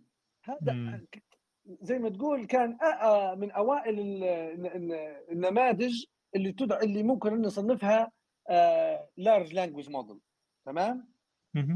بعدها بعد BERT BERT طبعا دار ضجة. دار ضجة ليه؟ لأن كان في لو أنكم بكر شوية أنا كنت نتكلم عن الأوزان وضبط الأوزان. تمام؟ حجم الموديل وهذه مهمة انتبهوا معلش شوية. حجم الموديل يعتمد دائما على كم وزن داخله. بيرت حوالي فيه 110 مليون وزن. 110 مليون. تمام؟ زمان لما طلع لنا موديل 110 مليون موديل ما حدش قادر يصدقها. 110 مليون نقولوا إذا كان أنا أذكر في 2009 تقريبا 2008 كنت ندرب في في موديل تقريبا كان فيه 90 وزن أخذ أسبوع كامل. من جمعه للجمعة أذكر. والجهاز شغال. فيه 90 وزن. هذا 110 110 110 مليون. هذا بيرت طبعا بيرت سوى ضجة. هو هو دكتور شو كان يدير بالضبط هو بيرت هو؟ شو كان مهم؟ يعني شو كانت ال task ات بتاعه؟ ال task ات كان أول حاجة هو يعتبر large language model لأنه 110 مليون parameter كنا نستخدموه نستخدمه فيه كشني ك chatbot بسيط. امم ك chatbot لكن بيني وبينك كان في نوع من الغباء. كان يعطينا في ردود وأيضا كنا نستخدم فيه في استخدامات ثانية لكن كيف كنا نستخدم فيه؟ أنا شخصيا أخذت بيرت هذا لأنه هو عبارة عن مجموعة طبقات صح؟ أخذت جميل. بيرت وأخذت الطبقات الأخيرة وجمدت الطبقات الأولى. أغلب الطبقات الأولى جمدتها. أخذت تقريبا آخر ثلاثة طبقات أو آخر طبقتين ودربتهم على بياناتي أنا. وبالتالي جميل.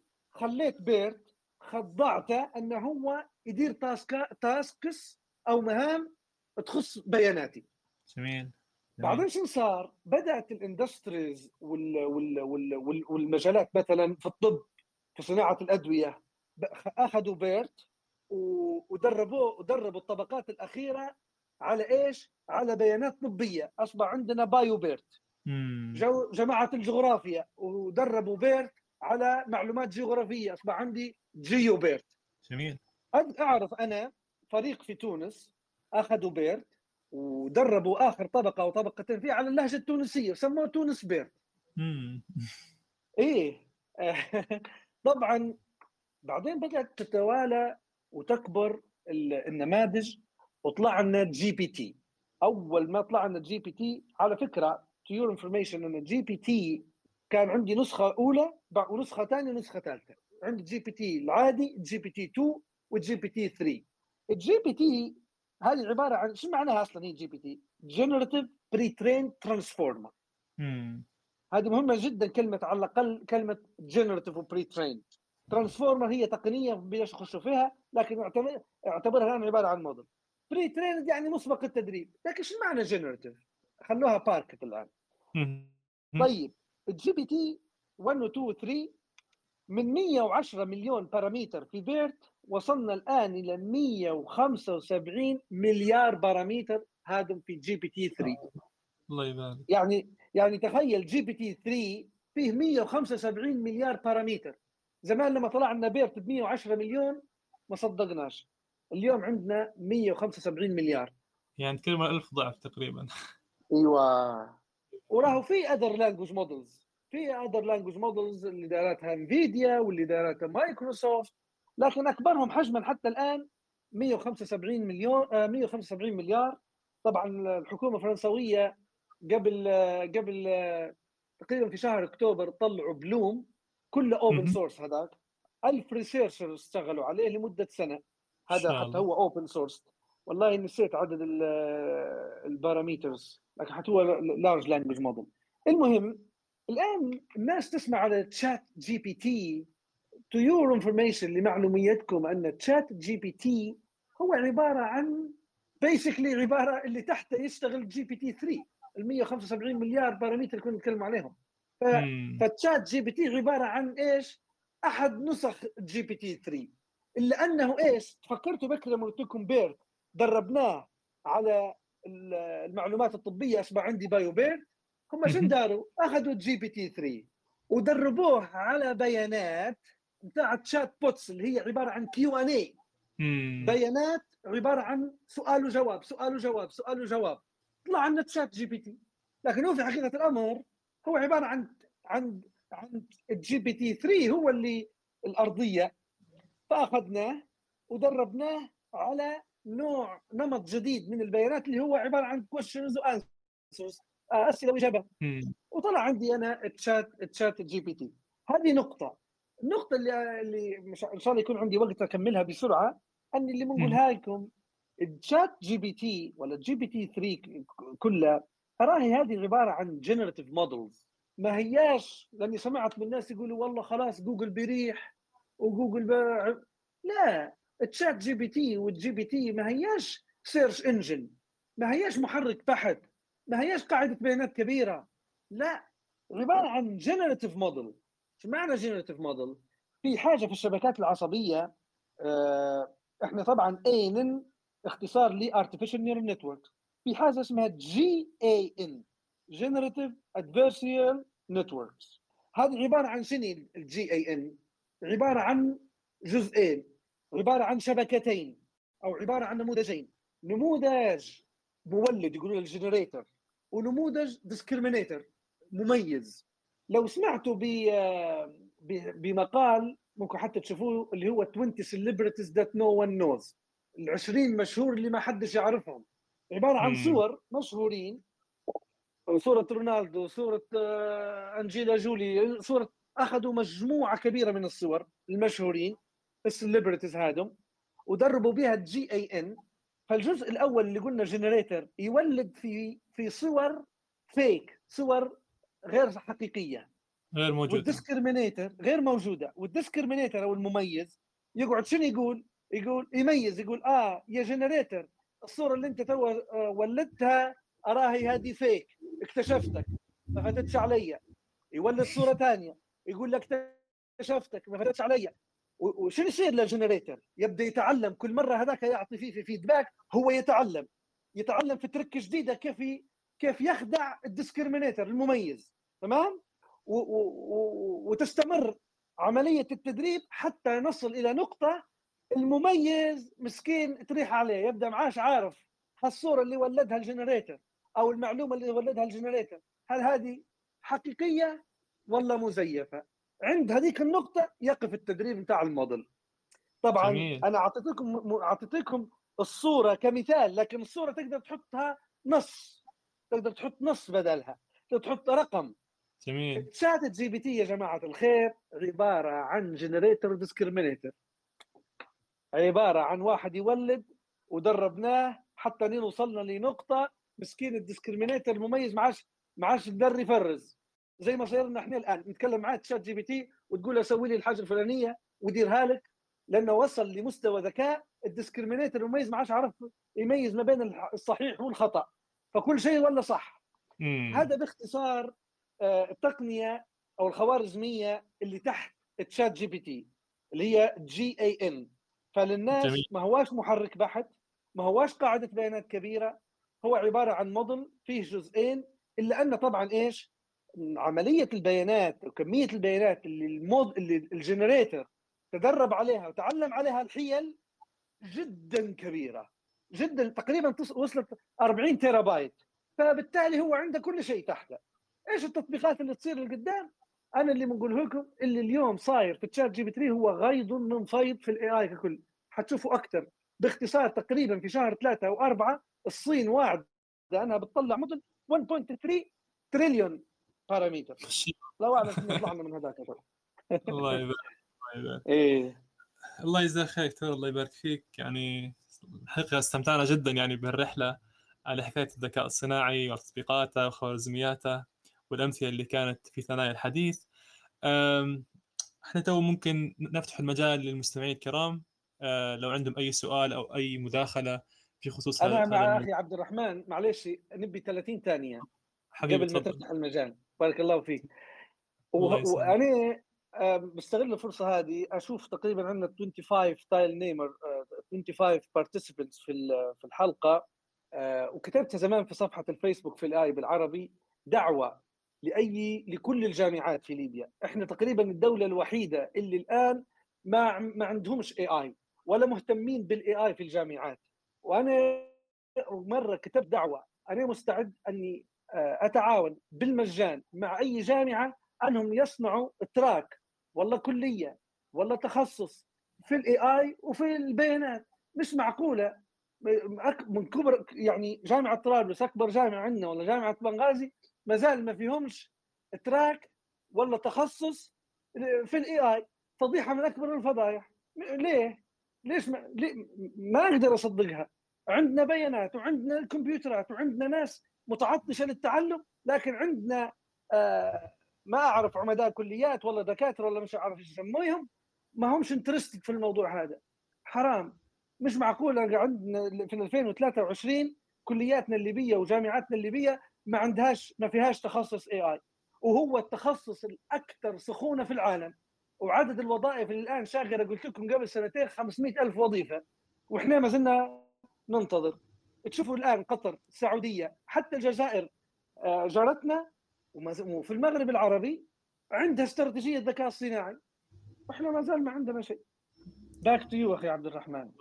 أقف الله يجزاك إن شاء إن شاء الله تصل الدعوه هذه آه، للمهتمين والمسؤولين إن شاء الله. وحيكون لي كلمة بعد المج... بعد فتح المجال لل- للإخوة الكرام ونتكلم أكثر على موضوع توجيهات عامة للتعلم في هذا المسار والكلام على آه، الدول والشركات وشن دورها في هذا هذه الطفرة يعني. أما الآن نفتح المجال للمستمعين الكرام لو أي حد عنده سؤال أو مداخلة للدكتور ممكن آه، يرفع إيده وإن شاء الله نفتح له المجال وما بين ما فتح المجال جاني سؤال من الأخ عبد الرحمن الخنجاري ويسأل ما دور الكمبيوترات الكمومية الكوانتم كمبيوترز يعني في عملية تدريب تدريب الذكاء الصناعي وفي الطفرة هذه؟ هل هل هل يتم استخدامها في عملية الذكاء الصناعي؟ ولا هي عبارة عن تقنية موازية ليه وما لهاش دور آه، دور رئيسي في هذا المجال؟ لا طبعا آه، ليها أحلى دور إلا أن دورها لم غير ناضج بعد. آه، عندنا تخصص الآن جديد اسمه quantum machine learning تعلم الآلة الكمي اللي يعتمد على الكمبيوترات ال- ال- الكمية يعني في ذلك. السبب أنها ما زال ما عندهاش دور كبير لعدم نضجها فقط.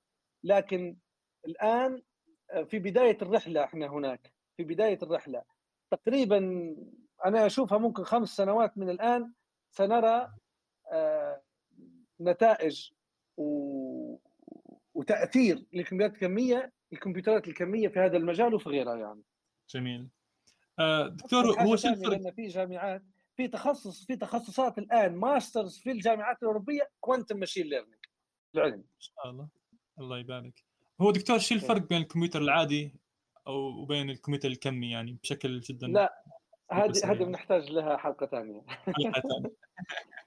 الله يبارك فيك. تو نفتح المجال لأسماء. أسماء مختار آه، تفضلي أسماء. مساء الخير عليكم جميعا. مشكورين على هذه الحوارية. وشكرا للدكتور علي وكذلك للمحاور عبد الرحمن. آه، بخصوص الدعوة اللي تكلمت عليها دكتور علي للجامعات آه، لو بحكم إنك أنت ما عندكش مانع فيا ريت وسائل تواصل ليك باهي نربطك مع مركز التوثيق والمعلومات التابع لجامعة مصراتة وفي نفس الوقت إذا أنت حاب نربطك حتى مع اتحاد الطلبة لكلية تقنية المعلومات بحكم إنها كليتنا يعني. آه هذه حاجة وكذلك ممكن إذا في أفكار نستفيد منها بخصوص وزارة الصناعة آه لمركز التوثيق والمعلومات في الوزارة نفسها لأنه هو المركز التوثيق والمعلومات الإدارة الأم موجود في في مصراتة فيا ريت أرقام تواصلك الشخصية أو حتى حساباتك بحكم الدعوة اللي أنت قدمتها ونستفيدوا في في خصوص المجال ال AI على قولتك يعني جدا متعطشين وإحنا أولنا جماعة ال IT وللأسف يعني حتى في الكلية تدرس كمادة فقط يعني ما ملهاش حتى قسم خاص بها. بالرغم أن في حتى إمكانيات يعني للكلية شكرا لك أسماء آه، على هذه المبادرة دكتور حيتم توفير آه، إيميل الدكتور إن شاء الله تحت تحت ال الحوارية ويمكن التواصل معنا إن شاء الله بعدها بإذن الله. آمنة تفضلي آمنة عندك سؤال ومداخله الدكتور. بارك الله فيكم الحوارية لكم نبي نسأل بس نستفسر على الشات شات جي جي بي جي بي تي جي بي اي ولا تيفر أنا ما زلت ما فهمتش. هو يطور في نفسه صح ولا؟ بل أنت لما تسأل تسأل أسئلة يطور في نفسه بناء على الأسئلة اللي سألتها. هل هذه المعلومة صح أو لا؟ هذه نقطة أنا مش فاهمتها عليه. دكتور تفضل إجابة لك إيه. طبعا هو يتعلم adaptive ChatGPT adaptive نعم يتعلم من البيئة اللي هو فيها صحيح. لكن ال interactions اللي تصير ما بينك وبينه في البداية هذيك ما يتعلم منها هو فقط إيش يصير هذيك يقولها prompts يعني مدخلات كل ما أعطيتيه في الحقيقة إيش يصير؟ اللي يصير أنه هو يفهم فينا بطريقة أدق كل ما تفاعلنا معاه. عادة ياخذ 15 إلى 20 دقيقة بحيث يعرف بالضبط آه الهدف من أسئلتك ولا الهدف من التفاعل اللي انت سويتيه معاه حتى يعطيك الإجابة المرضية. الناس شنو يحسبوا؟ يحسبوا لا يحسبوا هو في الحقيقة هذاك الوقت قاعد يتعلم، لا وهذاك الوقت مش قاعد يتعلم لكن مش معنى هذا انه هو ما يتعلمش من كل التفاعلات اللي تصير في اليوم وفي السنة وفي الأسبوع وفي وفي الشهر. يتعلم لأنه هو ادابتف الويتس اللي كنا نتكلم عليها دائما يصير لها إعادة ضبط كل مرة يصير لها إعادة ضبط. لكن يعني نعم. آسف قطعتك. يعني مثلا لو كان آه، شخص ثاني كان يتكلم معه وسأله أسئلة يعني طويلة هل على نفس المجال؟ يعني على سبيل المثال نقول على نفس الموضوع. هذاك الشخص يمكن من الأسئلة اللي قبل هو سألها له يعطيه إجابة أدق على الحاجة اللي يبيها. لأن يعني مثلا زي ما نقول هو تعلم الشخص هذا شنو آه، اتجاهاته وهيك. وأنا مثلا نسأل نفس السؤال يعطيني جواب مختلف هل هذا شيء يعني ممكن ولا لا؟ لا لا لا. هو لا لا لا لا. أنا هذا that's why أنا كنت أقول التفاعل اللي يصير بينك وبينه هو ما هوش تعلم هذاك؟ هو يحاول يفهم آه، أنت إيش تبي بالضبط. أنا اليوم في الصباح كنت معاه على في ال في ال في ال في, في ال supply chain ال trends في ال supply chain في مجال النفط والغاز. ممكن 15 دقيقة من اخذ وعطى عرفني شو نبي بالضبط. من الإجابة الأولى لو نقارنها بالإجابة الأخيرة اللي أعطاها لي تختلف. لكن مش لأن تعلم أثناء ال 20 دقيقة هذه لا. لأن عرفني ليش نبي بس لكن هو الإجابة هذه لو أنا من الأول فهمني لكان أعطاها لي من الأول. جميل. شكرا. آمنة آه مصعب تفضل المجال لك مصعب. السلام عليكم. وعليكم السلام ورحمة الله. آه بارك الله فيك عبد الرحمن. بارك الله فيك دكتور علي. آه أنا عندي أنا عندي تعقيب وعندي سؤال. بالنسبة للتعقيب آه هو طبعا إن شاء الله ما يكونش يعني آه حديث الرسول صلى الله عليه وسلم يكون وقع علي آه، حديث إذا قال الرجل هلك الناس فهو أهلكهم. لكن آه، لكن حسيت إن في في عندي تعقيب في نقطة إن آه، مبادرة الدكتور إن المفروض تنفتح يعني tracks وتنفتح حتى كليات خاصة بال AI في الجامعات الليبية. المشكلة إن حتى لو مفتاح المشكلة طريقة التدريس وال system نفسه. يعني أنا عندي عندي أصدقاء يقروا في ال IT في جامعة طرابلس أظن إن عندهم مادة اسمها ذكاء اصطناعي ولكن طريقة تدريسها وطريقة يعني عرضها للطلبة عبارة عن حفظ وردد معي تعريف أحفظ تعريف أحفظ نقاط أحفظ كذا. فكأن الفائده مش حتوصل إلا لما يتغير ال system وطريقة التدريس نفسه آه بالنسبة لل بالنسبة للسؤال آه يعني آه جربت ال ChatGPT لفتره كويسة آه ووصلت معه في مرة يعني جت في بالي فكرة خاصة لو انها تكون في portal آه خاصة بتوليد ولا بصناعة ابيات شعرية عربيه وكل واحد يعني يقدر يختار مثلا آه، يقول مثلا الأبيات هي نبي نطلع مثلا أربع أبيات وتكون مثلا على style متنبي أو تباها في قرن معين تكون تتكلم على topic معين وهكذا. آه، هم يعني أنا أنا جديد هلبة يعني ال AI ما نعرفش يعني شنو المجالات فيه شنو كذا لكن تعلمت منه وأخذت يعني منه معلومات كويسة. فسؤالي للدكتور لو إن أنا اللي وصلت له إن لو أنا أخذت مثلا كتب مثلا آه، آه، يعني كتب تاع ديوان شعر كبيرة كمية كمية data set كبيرة وطلعت منها الأبيات هي ومرنت بها مرنت بها ال system فهو بالتالي قادر إنه بعدين آه، لو يجي أي شخص ويطلب بعدين يدير generate لأبيات شعرية جديدة فيقدر يقدر يطلع. فأنا سؤالي هل هل فيه اولا هل في مجهودات يعني من من عرب ولا حتى من غير عرب في في الموضوع هو؟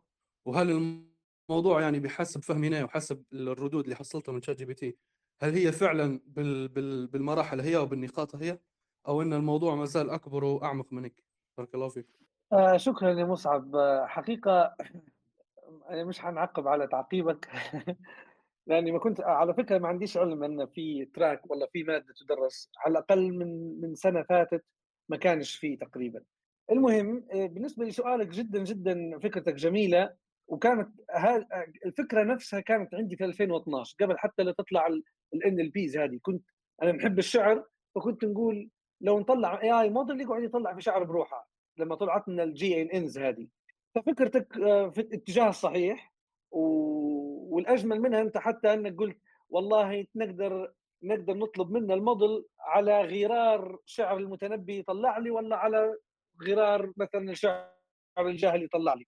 آه، فكرة جميلة اتجاه صحيح نعم تحتاج إلى مجموعة data sets في مجال معين وهذه يسموا فيها transfer learning لو تبي تدخل فيها أكثر أبحث عليه transfer learning fine tuning of large language models الموضوعين هما حيفيدوك لأن في نهاية الأمر عبارة عن إيش هو هذا؟ عبارة عن آه، يقولوا له التعلم المنتقل. نستفيد أنا من ما تعلمه ChatGPT ولا GPT 3 حد الآن ونضيف له بعض ال layers الإضافية كانت في شعر ولا في غيرها أما بخصوص هل في جهود؟ نعم في جهود لكن جدا متواضعة. BERT حاولوا أنهم يخصصوه في اللغة العربية وطلع منه حاجة اسمها AraBERT AraBERT هو موديل عبارة عن BERT مدرب على نصوص عربية. آه، حاولوا أنهم يطلعوا منه شعر. في شركة في الأردن أيضا آه، عندها جهود آه، تقريبا اسمها قلمي أو قلم وحاجه زي هذه. المهم الجهود ما زالت متواضعة يعني ما زال لك أنت مجال لو أنت بتدخل المجال جدا واسع وربي يوفقك. الله يبارك فيك دكتور الله يسعدك. بارك الله فيك. الله يبارك فيك. مصعب مصعب تقريبا حتى في شاب ليبي اسمه علي فاضل. ممكن أبعث لك حسابه على الفيس يعني. وأعتقد إنه هو من فترة من فترة يشتغل على على هيك يعني يعني موديل ينتج آه، أشعار عربية يعني. وأذكر كان من فترة كل جمعة ينشر في بيتين من من الموديل بتاعه يعني. فما نعرفش بالضبط وين وصل له لأي دقة ولا أي مستوى بس ممكن تتكلم معاه يعني وتشوف آه، شن شن داير يعني. والله يا ريت. بارك الله فيك عبد الرحمن. الله يبارك فيك يا مصعب. آه، دكتور جاني سؤال من عبد الرحمن الخنجاري. يسأل هو تعليق تعقيب على كلامك إنه ممكن بعد ربع ساعة من حديثك وتفاعلك مع ال ChatGPT قدر قدر إنه يفهم إيش تبي بالضبط يعني. فهو سؤاله كيف ممكن نقدروا نقلل هذه المدة؟ كيف ممكن نساله السؤال بطريقة يفهمنا بشكل مباشر؟ ال ChatGPT يعطينا الجواب اللي نبوه بشكل أسرع يعني. هل في تريكس معينة؟ هل في شيء هو ينظر له يعني؟ لا طبعا لا. هذه هذه أنا نحط فيها تحت إطار ثاني أصلا تحت تحت إطار آه، مهارات التواصل حتى مع البني آدمين نفسهم. أنت مرات تجي تسأل حد تسأل اثنين ثلاثة أسئلة بحيث توصل له أنت تبي تقول. آه نعم. الآن طلع لنا تيرم على فكرة ذكرتني بحاجة جدا جميلة انه الناس يتوقعوا شيء أكثر من اللازم من ال ChatGPT. فأصبح طلع لنا term اسمه bullying التنمر على ChatGPT الآن. آه تقريبا قبل يومين لقيت واحد قال له كاتب سؤال أن آه، عائلة أفراد أسرتها كذا أسمائهم كذا كذا كذا. جاهم baby جديد شنو تتوقع اسمه؟ ف again ما أظنش فيه trick other than إنك being clear وخلاص. جميل. جميل. نعم. آه، وفكرة وفكرة ثانية من عبد الرحمن. قال إن لو نديروا مشروع اسمه الذاكرة الليبية ونسموه نسموه LiboBERT. ويكون يعني ندخلوا له آه، يعني آه، تاريخ يعني كتب التاريخ النصوص التاريخيه لليبيا وعلى أرضها وعلى مواردها وغيرها. ويكون ك كواجهة ل... سواء كان الليبيين نفسهم أو غير الليبيين باش يعرف معلومات عن تاريخ البلاد وعن عن جغرافيتها وعن مواردها وعن ناسها وكذا يعني فيتم التدريب على المعلومات هذه بدل مجرد ما الإنسان يسأل سؤال على ليبيا يجاوب بصورة دقيقة وبصورة خاصة بليبيا يعني. والله جدا جميلة الحاجات هذه والانشيتيفز هذه والأفكار هذه لكن اللي بنقوله أتمنى أن تكون الأفكار هذه مثلا عادة لما تكون عبارة عن جهود من شخص هنا وشخص هناك ما هياش مؤطرة وما هياش مدعومة لا تصل كثيرا. أنا لهذا السبب من البداية حبيت موجهة الدعوة هذه إنها نحصلوا مكان جهه وزارة whatever يعني تنظم الجهود هذه وتتبناها أيضا. أما كفكرة جدا حلوة وأنت ما تحتاجش بعدين AraBERT sorry ما تحتاجش BERT لأن الآن BERT عبارة عن 110 مليون parameter وعندنا BLOOM BLOOM أوب كله open source ويدعم 72 لغة. وأغنى بكثير من BERT. فنحن لو ناخذ حالنا ناخذ BLOOM أحسن. ونطبق عليه الفكرة اللي أنت قلتها. جميل جميل. آه آه بالريش تفضل المساحة عندك. السلام عليكم. وعليكم السلام ورحمة الله. بارك الله فيكم. على المجهودات قمت بها أنت والدكتور علي. كانت صراحة محادثه ممتازة ممتعة. أنا عندي تعقيب على الأخ مصعب والأخت نسيت اسمها اللي تكلمت من جامعة مصراتة أو توضيح. آه، بالنسبة لمادة آه، الذكاء الاصطناعي تعطى كمادة في كلية ال IT وأنا درستها كمتعاون معهم قبل الكورونا بشوية. وحقيقة أنا ما عرفتش كانوا يعطوا لكن لما درستها درست لهم أعطيتهم ال machine جدا وأعطيتهم بايثون وأعطيتهم يعني أشياء يعني زي المقدمة على ال machine learning. وعلى science بصفة عامة لأني كنت أدرسها في السعودية الحمد لله. وبالنسبة للأخت إذا إذا تريدوا أن تتبنوها فكرة ال track في جامعتكم أو في كليتكم أنا شبه عندي خطة جاهزة كنت وضعتها ولما كنت كنت أدرس في السعودية. وضعت الخطة شبه جاهزة يعني تريد فقط تحوير على متطلبات الجامعة اللي في طرابلس أو في مصراتة أو فإذا أردتم أنا مستعد أتعاون معكم حتى بالمجال لأن أنا already في جامعة. طرابلس لكن مش في كلية شكرا. الله يجزاك خير دكتور الله يبارك فيك. وأسأل الله أن ييسر الأمور يا رب ويوصل هذه الدعوة للمسؤولين ويتم النفع وينتشر تنتشر البركه يا رب. نسمع دكتور في في في الحوارية هذه و thanks for joining الله يبارك فيك. آه والآن إلى حين السؤال القادم. آه دكتور لو نتكلموا على بعض الإشكاليات اللي في الذكاء الصناعي يعني بعض الناس خايفة من أو في بعض التطبيقات ظهر نوع من التحيز لبعض المودلز هذه أحيانا لفئات آه، سكانية معينة أحيانا لنمط معين وبرضه إشكالية الشفافية يعني. إحنا بكي كنا نتكلم ونحن حندخلوا بيانات للذكاء الصناعي حنعلموه حيعطينا إجابات أو حيعطينا توقعات لكن من غير ما نعرف وش صاير للداخل بالضبط يعني. بدون ما يشرح لنا علاش هو اختار آه إن الصورة هذه فيها سلاح وفيها سلاح علاش قال إن سعر السيارة هذه مثلا 100 فعدم وجود هذه الشفافية ومعرفة السبب اللي خلاه هو يختار شيء معين أحيانا يقلل ثقتنا فيه وخاصة في تاسكات تكون لها علاقة مثلا بحياة المرضى أو مواضيع سرية أو مواضيع أمنية يعني. فلو تحكي لنا عن الإشكاليات هذه بشكل آه، مبسط يعني. نعم. طبعا في الأماكن اللي استخدامات الذكاء الاصطناعي فيها يكون ناضج عادة تأتي هذه الأمور آه، يعني تأتي تباعا بعد ما بعد ما يكون استخدام الذكاء الاصطناعي بطريقة عادية يكون ناضج. نعطيك مثال. تخيل معي شركة ما عندهاش AI عندها بيانات وعمرها ما استخدمت ال AI بعدين يجي يقولوا إحنا ما نبوش نستخدم AI على طول. إحنا ضروري نشوفوا الشفافية ونشوفوا ما إذا كان الموديل متحيز وإلا لا وضروري نعرفوا كيف الموديل اتخذ القرارات. طبعا أنا نقول هذه الطريقة في تبني الذكاء الاصطناعي غير صحيحه كخطوة أولى خذ الذكاء الاصطناعي كما هو. لكن لما ت... ولما تبدأ تنضج وتدخل فيه في تطبيقاتك اليومية تضيف بعدها طبقة الشفافية وطبقة اللي يسموا فيها تراست ووردي اي اي يعني ما اذا مدى مصداقية هالنموذج هذا. هذه نقطة، النقطة الثانية تخيل معي أن إحنا الآن ناضجين سواء كان في ليبيا ولا في غيرها مدى أهمية هالشفافية وال transparency وأيضا في حاجة اسمها إكس اي اي إكس اي اي اكسبلينبل اي اي يعني ال AI الذي يمكن شرحه. هذا هذا في غاية الأهمية وخاصة في تطبيقات معينة. أعطيكم مثال في المصارف في الطب في تصنيع الأدوية. آه، يكون أكثر آه، يعني آه، الأهمية تكون أكثر من من غيرها. لماذا؟ مثلا تخيل معي في بنك مصرف آه، تقدم بتاخذ قرض. طبعا هذا أنا أقول الآن كمثال. بغض بغض النظر الآن عن حلة وحرم ها؟ الان نقول فيه كمثال. واحد مش يقدم قرض الموديل هو اللي يقرر ما إذا كان الشخص هذا نعطوه قرض ولا ما نعطوه شيء طبعا الكلام اللي نقول لكم فيه هذا موجود موجود في مصارف كثيرة خاصة في أوروبا. ما عادش يجي آه، شخص بني آدم هو اللي قرر نعطوه هذا ولا ما نعطوه شيء. تقدم application أو اوراقك وعلى طول الموديل ياخذ كل ال parameters ويقرر. لكن القرار هنا مش كافي. وخاصة في أوروبا بعد 28 5 2019 ودخل حاجة اسمها جي جي اسمها جي بي ار جي بي ار جي بي ار نسيتها والله. جي بي آر تي جي بي آر دي. المهم قانون حماية البيانات الشخصية.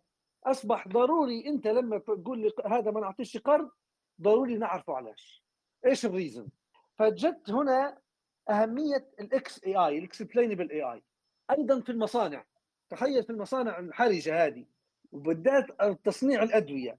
يقول ال AI model بحيث تحصل على كذا جرام من البروتين عليك أن آه، تجعل آه، عملية التخمير للبكتيريا تحت هذه الظروف. يعطيك الظرف واحد اثنين ثلاثة. الحرارة ضروري أن تكون كذا آه، البي اتش يكون كذا معدل من الأكسجين يكون كذا. طبعا يجي العالم في المعمل يقول كيف كيف أخذ كل هذه القرارات الموديل؟ ضروري بحيث يطبق هذه الأمور عليه أن يثق في الموديل. هنا تجي أهمية ال transparency والشفافية كيف الموديل اتخذ هذه القرارات. طبعا الجميل في الأمر أن التكنولوجيا تطورت أيضا في الأمر هذا وعندي softwares وعندي tools وعندي أدوات وعندي منصات تدخلها الموديل وتفصصه لك وتحلله لك وتخليه من black box إلى white box وفي حتى open source يعني أدوات متاحة للجميع. أشهرها Shapley Shapley هذه عبارة عن بايثون package تحط لها الموديل. على طول تفصل لك آه، كيف الموديل اخذ هذه القرارات. أنا أعطيكم مثال بسيط في كوفيد. درت موديل بسيط آه، ياخذ ال X-ray بتاع الرئة ويشخص لك هل الشخص هذا فيه كوفيد ولا ما فيش. لكن قبل لا ندير له publishing ونوريه للناس قعدت نشوف كيف الموديل ياخذ في قرار هل هذا فيه كوفيد ولا لا. لقيت في بعض الصور ياخذ في القرار من عظمة الكتف. عظمة الكتف باينة تعرف على نمط معين. طبعا أنا على طول لما جيت ياخذ في القرار من عظمة الكتف ما عادش نقدر نقول هذا كوفيد predictor هذا هذا لا يمكن أن يوثق فيه. فهذا مثال آه، يعني حي يقول لكم مدى أهمية وليش إحنا نحتاج إلى الشفافية ونحتاج لشرح القرارات اللي يتخذها الموديل وللعلم أن هذا مجال خاص في الاي اي له أدواته وله خوارزمياته وله منصاته الله يجزاك خير الله يبارك فيك. دكتور في نهاية الحوارية هذه لو نبوا كلمة للناس اللي يعني مهتمة بالمجال هذا وناوية تبدأ تتعلم فيه لو في هيك مسار معين آه، توجه توجه الناس هذم ليه؟ يعني كيف ممكن يبدأ مسيرة التعلم في هذا المجال؟ طبعا أنا دائما ال- ال- ال- ال- المسارات آه، أنا أؤمن بشخصنه المسارات. كل واحد يكون عنده آه، طريقة. لكن في حاجات مشتركة. طبعا ال three main building blocks في أي واحد بيدخل في مجال ال AI ودراسته مش ضروري تحضر دكتوراه ولا ضروري. تحضر ماستر. ثلاثة حاجات مهمة لكي تفهم وتدخل في المجال هذا. أول حاجة يكون عندك عقلية المبرمج. مش ضروري شنو هي اللغة. طبعا أشهر اللغات في ال AI هي ال Python لكن الأهم منها انه يكون أنت عندك ال mindset of ال programmer هذه هذه نقطة. يكون عندك ال mindset مش واحد يقول والله ما نحبش البرمجة ومخش ال AI لا ما تقدرش. ضروري تحب. البرمجة ويا حبذا تتقن ال Python أنا دائما من الناس اللي ما أؤمنش بإتقان لغة معينة. لأن اللغة عبارة عن أداة. الأهم منها العقلية. لما يكون عندك عقلية مبرمج خلاص يوم Python Java ما أعرف إيش عبارة عن تعلم ال syntax وخلاص. هذه واحدة. الحاجة الثانية والمفروض هي اللي قلتها رقم واحد أنا آه، لأهميتها الجبر الخطي ال linear algebra. هذه أهم شيء. لو واحد سألني إيش هو الذكاء الاصطناعي بنقول له عبارة عن حساب جبر مصفوفات. هذا الذكاء الاصطناعي. جميل. كلها مصفوفات vector في مصفوفه ومصفوفه في vector وفي متجه و scalar طالع ونازل و derivatives اللي هي شو اسمه هو؟ ال derivatives التفاضل. لأن ال backpropagation اللي بكر نتكلموا عليها وفي وفي خوارزمية مشهورة في كل الامكانات حتجدها بما فيها ChatGPT اللي هي ال gradient descent ال gradient descent عبارة عن تفاضل. إذا أنت ال linear algebra وال derivatives المفروض تكون ملم بها وعلى فكرة والله جدا جميلات وحلوات وصديقات راهو ما تسمعش كلمة تفاضل و calculus تقول "أوه، آه هذا معناها ما عنديش أمل في الاي اي لا ما قلت لكش تكون أستاذ ودكتور في التفاضل. بعض ال- ال- البدائيات بعض ال- الأبجديات التفاضل ولينير الجبر وأخيرا الثالثة statistics الإحصاء. أيضا واحد يقول والله الأحصاء مملة والأحصاء مش كويسة. لا لا لا لا. اجين اللي طالبينها منك بعض البدا... يعني الحاجات البدائية الأساسيات. بهذه الثلاثة تقدر تبدأ مشوارك في ال AI تبدأ تقدر مشوارك في ال data science. بعدين جميل. عندك خيارين. يا إما تكون data scientist expert عارف شو يصير تحت الطاولة في كل الخوارزميات وهذه طبعا تحتاج إلى شخص آه، يدرس وياخذ ماستر ولا فعلا ياخذ دكتوراه. أو تقول لا أنا بناخذ بنقعد نتعلم المفاهيم هذه هذا نسموه فقط بدون أي تعمق هذا يسموه فيه data science practitioner يعني مثل شو يسموه فيه يعني آه، ممارس ممارس لعلم البيانات فقط. مش ضروري والله يعرف ال backpropagation وال gradient descent اللي بكر نتكلم عليه وال vanishing gradient والقصص هذه لا. يعني تقدر تكون ممارس بدون ما تعرف تفاصيل ال- ال- ال- الخوارزميات والتفاصيل الرياضية اللي تحتها. لكن عليك أن تعرف الابجديات أخيرا بحيث ما يكونش كلامي في الهواء في في في موقع اسمه ديتا كامب في نظري ديتا كامب من أجود وأجمل المواقع اللي الشخص يقدر يتعلم فيها علم البيانات بطريقة نظامية وبطريقه بطريقة منتظمة systematic تدخل هناك في tracks ادخل على مثلا data science track يعطيك خيارين يا إما data science track بال R ولا data science track بال Python ادخل على ال Python تقريبا عندهم 24 دورة. تخلص ال 24 دورة لو تخلص ال 24 دورة هذه حتكون data science practitioner ممتاز. جميل جميل جدا دكتور الله أيوة. يبارك فيك. آه، دكتور آه، خلينا انت نرجع شوية للمستمعين الكرام. في أيهم أيهم عنده سؤال أو مداخلة؟ تفضل أيهم. السلام عليكم. وعليكم السلام ورحمة الله. غرب بنسأل على تاني تاني حاجة قالها. آه تفاضل وشنو هي اللي معاها؟ ما زبطاش حق تكلم عن الجبر الخطي تقريبا. الجبر نعم. نعم. الجبر الخطي ما فهمتش آه، شنو هو بالضبط؟ أنا مش فاهم. اللينير الجبرا بالإنجليزي اللي هو عبارة عن آه، المصفوفات وحسابها بالكامل المتجهات. يعني زي الرياضة واحد رياضة اثنين في الهندسة. تقريبا أربعة تقريبا رياضة أربعة تقريبا. أنا والله الحقيقة ما مدريش عليهم رياضة واحد واثنين مع أنا ما قريتش في ليبيا قصدي ما ادريش عليهم ال- المواد هناك. هي تقريبا رياضة أربعة. آه تمام تمام بارك الله فيك. وضحت وضحت. شكرا شكرا أيهم. آه نهيل محمد تفضل. السلام عليكم. بارك الله فيكم على هذه الحوارية آه، نبي نسأل بس الأستاذ قال آه، الدكتور قال آه، المفروض يكون عندك عقلية المبرمج قصدي لو يقولنا إرشادات آه، في اكتساب هذه العقلية أو كيف تتماشى فيها باش يولي عندك عقلية أو تفكير البرمجي. أكثر يعني. لأن آه، حسب ما قال أنها لغات البرمجة سهل تعلمهم وهم أدوات بس فأهم شيء العقلية. يعني يا ريت يدلنا إرشادات أو أي شيء يفيدنا في الموضوع هذا. وبارك الله فيكم.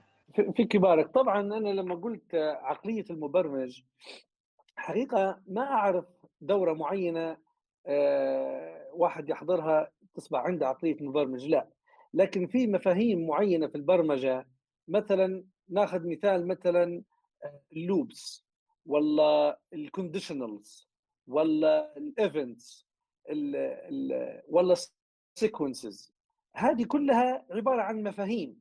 الواحد اللي لاحظت أنا في أغ- في أكثر من دولة عربية لما نجي نتكلم مع الطلبة خاصه في الجامعات نتكلم معاه مثلا على ال conditionals تلقاه رابطها بلغة البرمجة نفسها. كيف يدير if statement بال Java كيف يدير لكن المفروض مش هيك لا. نفهم ال conditionals كمفهوم بدون حتى لغة برمجة. إن شاء الله بالكتابة العادية بال natural language باللغة الطبيعية. كيف أنا ندير event كيف نخلي الكمبيوتر ال listening وال action في موضوع ال events مثلا؟ بغض النظر هل نديرها هذه بال Java ولا بالسي بلس بلس هل أنا عندي هالمفاهيم هذه؟ طبعا كيف الواحد يخلي نفسه عنده هالعقلية هذه؟ دائما لما تجي تقرأ أفصل المفهوم عن لغة البرمجة اللي تتعلم فيها. أنا اعرفها هذه صعبة ليه؟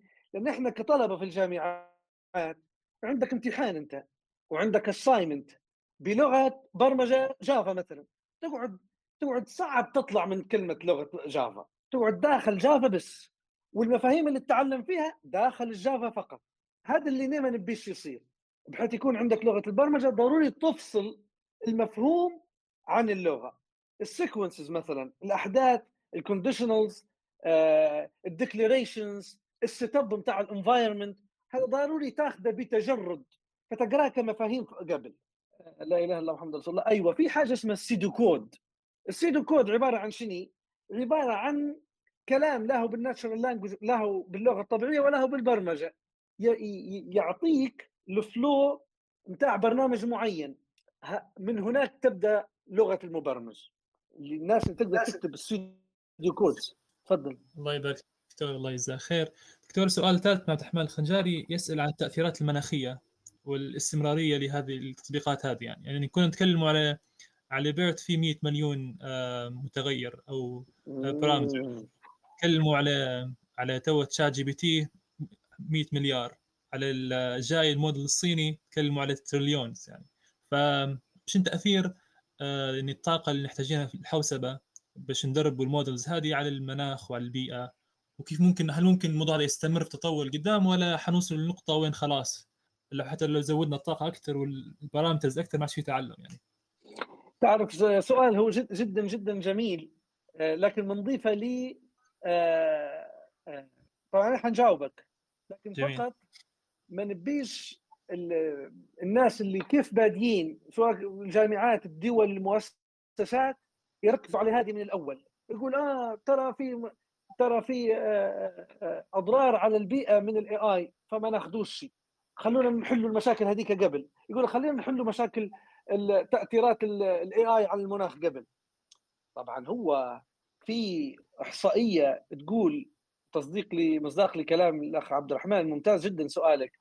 عارفين ال CO2 emissions انبعاثات ثاني أكسيد الكربون اللي تصير من تدريب large language model مثل BERT تعادل خمس مرات الانبعاثات من رحلة طيارة من نيويورك للوس انجلوس five times خمس مرات. ففعلا في consequences وفي آثار جانبية من هذه التدريب ال large language models الجميل في الأمر أن عندنا شوفوا جميلة جدا ال technology والعلم لما يتلاقى مع بعضها آه، في شركات وفي ناس اهتموا بمراقبة وتتبع هالآثار هذه عندنا package والله نسيتها شو اسمها في ال Python لكن تقريبا اسمها Green AI Green AI تتبع لك أثناء ال training قداش your model طلع من آه، من CO2 emissions وبالتالي الشركة لما تطلع تقعد عارفة روحها قداش سببت من أضرار المناخ تقدر تدير له offsetting تقدر تدير له offsetting بزراعة الأشجار تقدر تدير offsetting بأي طريقة ثانية بحيث إيش؟ توازن أضرار موديلها. طبعا هذه Google و Microsoft وشركات كبيره هذه مش فايتة عليهم. وتقريبا ال Green AI package هذه released by Google. في شركة سويدية اسمها Green AI. أيضا آه عبارة عن تبيع في container ال container هذه فيها GPUs من NVIDIA تدير عليهم أنت في تدريب ل your model. لكن كل ال power اللي gets consumed من ال container هذه عبارة عن صديقة للبيئة. هذا مسمين روحهم Green AI جميل جميل. الله يبارك فيك دكتور. دكتور في كلمة أخيرة لو توجهنا كلمة للمسؤولين وأصحاب الشركات خاصة في ليبيا. كيف ممكن يتبنوا هذه التقنيات وكيف وشين الخطوات المفروض يتخذوها في هذا المجال؟ طبعا بالنسبة لي للمؤسسات وللشركات أنا نبدأ بالقطاع الخاص. ما نقول لهم يا القطاع الخاص حتى اللي رابحين في شركاتهم آه، عندهم فقد كبير جدا جدا جدا بعدم استخدام الذكاء الاصطناعي وتحليل البيانات في مهامهم اليومية. آه، القيمة السوقية للذكاء الاصطناعي في الشرق الأوسط وشمال أفريقيا حسب McKinsey report من الآن لعند 2025 تصل تقريبا 16 تريليون دولار. 16 تريليون. آه sorry sorry sorry sorry sorry. هذا في العالم. هذا في العالم. اللي آه اللي في الشرق الأوسط وشمال أفريقيا آه 300 مليار. 300 مليار دولار. هذه القيمة السوقية. تخيل معي أنت عندك فيهم يا صاحب شركة خاصة ويا أو حتى الشركات العامة المملوكة للدولة هذم عندكم فيهم 300 مليار. اللي أنا أعجب فيه ووقف عنده أنهم يظنوا أن أوكي أنا شركتي رابحة وأموري تمام وموظفيني قاعدين كلهم يخدموا مانوال والتجارة ماشية. ما فيش حاجة تفرض عليه إنه هو يقدر يستخدم ال AI ما فيش حاجة تخليه بالسيف يستخدم ال AI لكن لو يعرف هامش زيادة ربحه بتطبيق الذكاء الاصطناعي وال AI مش حيتردد ولا يوم بالعكس حيقول والله تأخرت. النقطة الثانية النقطة الثانية ما فيش مجال. أنا أتحدى أي واحد يجيب لي مجال يقول لي ما فيش AI ما فيش مجال ما ما ما يعني ما فيش مجال ما فيش لل AI اللي فيه علاج. شريطة يكون عندك بيانات. وحتى بقالة صغيرة يعني محل موزع فردي ولا شو اسمه هذا دكان صغير. حتى دكان صغير يقدر يبدأ يولد بياناته الخاصة به ويستخدم ال AI طبعا هذه مبالغة لما نتكلم عن دكان صغير أنا. آه، آه، لكن 100% وخاصة في قطاع النفط عندنا في ليبيا. آه، الأخت بكري تكلمت من نصراتها في الصناعة. عندنا مصانع كثيرة في ليبيا. أحلى ذكاء اصطناعي أنا حاولت في أحد زياراتي لليبيا. جلست مع مسؤولين في مصنع اسمنت وفي مصنع الحديد والصلب وأبديت المشورة المجانية. نقول لهم تقدروا تديروا كذا وتقدروا تديروا كذا. وحيسيف لكم أرقام عجيبة غريبة. لكن ما, ما, ما يعني للأسف ما كانش فيه ريسبونس في كل الأحوال رسالتي أن عندنا ثروة مفقودة من عدم استخدام الذكاء الاصطناعي من عدم استغلال البيانات اللي موجودة عندنا في ليبيا اللي يمكن أن تحول فعلا فعلا إلى ثروه إحنا نسمع بتيرم الآن يقول له Data monetization يعني تكوين أو أو توليد الفلوس من البيانات. هذه ال data monetization موجودة في كل الأماكن. الدول اللي أصبحت عندها استراتيجيات للبيانات وللذكاء الاصطناعي أصبحت تفرض الآن على المؤسسات على مؤسساتها الحكومية والخاصة أن يكون عندها office يسموا فيه data office مكتب بيانات داخل المؤسسة. ويكون عندها حوكمة للبيانات هذه وحوكمة للذكاء الاصطناعي واستراتيجية خاصة بالمؤسسة. أصبحت تفرض فيها الدول. ليه؟ لأنها ثروة مهدرة عدم استخدامها. لما نقولوا 300 مليار دولار موضوع مو سهل. فعلا. يعني حتى مقارنة يعني يعني لو تشوف قداش ممكن يحسن من من دخل البلدان رقم كبير جدا يعني. فهو واحدة من الاسباب في العادة الناس يعني تخوف من الدخول في المجال هذا والشركة تحول من طريقة عملها إلى إلى إلى تبني الذكاء الصناعي هو الخوف من التغير التغيير بشكل عام يعني فنتمنى أن تكون حوارية زي هذه تنشر الوعي ويعني توري أماكن ممكن الذكاء الصناعي ممكن يكون فيها مفيد جدا لصاحب العمل وللمواطنين بشكل عام وتكون بداية التغيير وبداية تبني هذه التقنيات في بلداننا بإذن الله عز وجل. دكتور شكرا جدا لك على على هذه الرحلة الجميلة اللي قدتنا فيها أسأل الله أن يبارك فيك ويجزاك كل خير وينفع بك نفعا عظيما. وإن شاء الله تكون لنا إن شاء الله حوارات أخرى. آه، نتكلم بشكل أكثر مفصل على مواضيع في الذكاء الصناعي بإذن الله عز وجل. الله يبارك فيك الله فيك أخي عبد الرحمن. آه، أشكرك حقيقة جدا على أول حاجة على الاستضافة ثاني حاجة لك. على المحاور المحاور يعني كانت جدا عميقة وجدا جميلة. آه، أشكر المستمعين كلهم اسال وأشكر اللي تواصلوا معنا واللي سألوا. شكرا جزيلا. أتمنى ما كنتش ضيف ثقيل. كان عندي مشكلة في تعريب بعض ال بعض ال بعض الكلمات. آه إن شاء الله نلتقي في حوارية ثانية وهمنا يعني البلد حقيقة. أتمنى حقيقة من كل قلبي أن يكون يوم نرى ليبيا عندها فعلا آه، تبني للتقنية هذه ويكون عندها استراتيجية دولة للذكاء الاصطناعي نساهم بها للرفع من الناتج المحلي آه، وهذا يعني مش شيء مش شيء صعب لأن عندنا القدرات. آه، ما نتكلمش على نفسي في مليون علي بوسنينة برا أغلبيتها تدرس واغلبيتها تساهم في لدول ثانية يعني. أعرف أنا طاقم طاقم كامل ليبي عامل شغل جدا جبار في الاي اي أتمنى أن تكون دولتنا يوما ما متبنية للأمر هذا و ونرجعوا ونشاركوا في في في في في آه، النهضة هذه. يا رب يا رب قريبا بإذن الله قريبا. الله يجزاك خير دكتور يا رب. آه، في النهاية نختم بدعاء كفارة المجلس. سبحانك اللهم وبحمدك نشهد أن لا إله إلا أنت. نستغفرك ونتوب إليك. بسم الله الرحمن الرحيم. والعصر. إن الإنسان لفي خسر. إلا الذين آمنوا وعملوا الصالحات وتواصوا بالحق وتواصوا بالصبر. شكرا لكم جميعا آه، على الاستماع والأسئلة والمشاركات. ونشوفكم إن شاء الله في الحوارية الجاية. والسلام عليكم ورحمة الله وبركاته.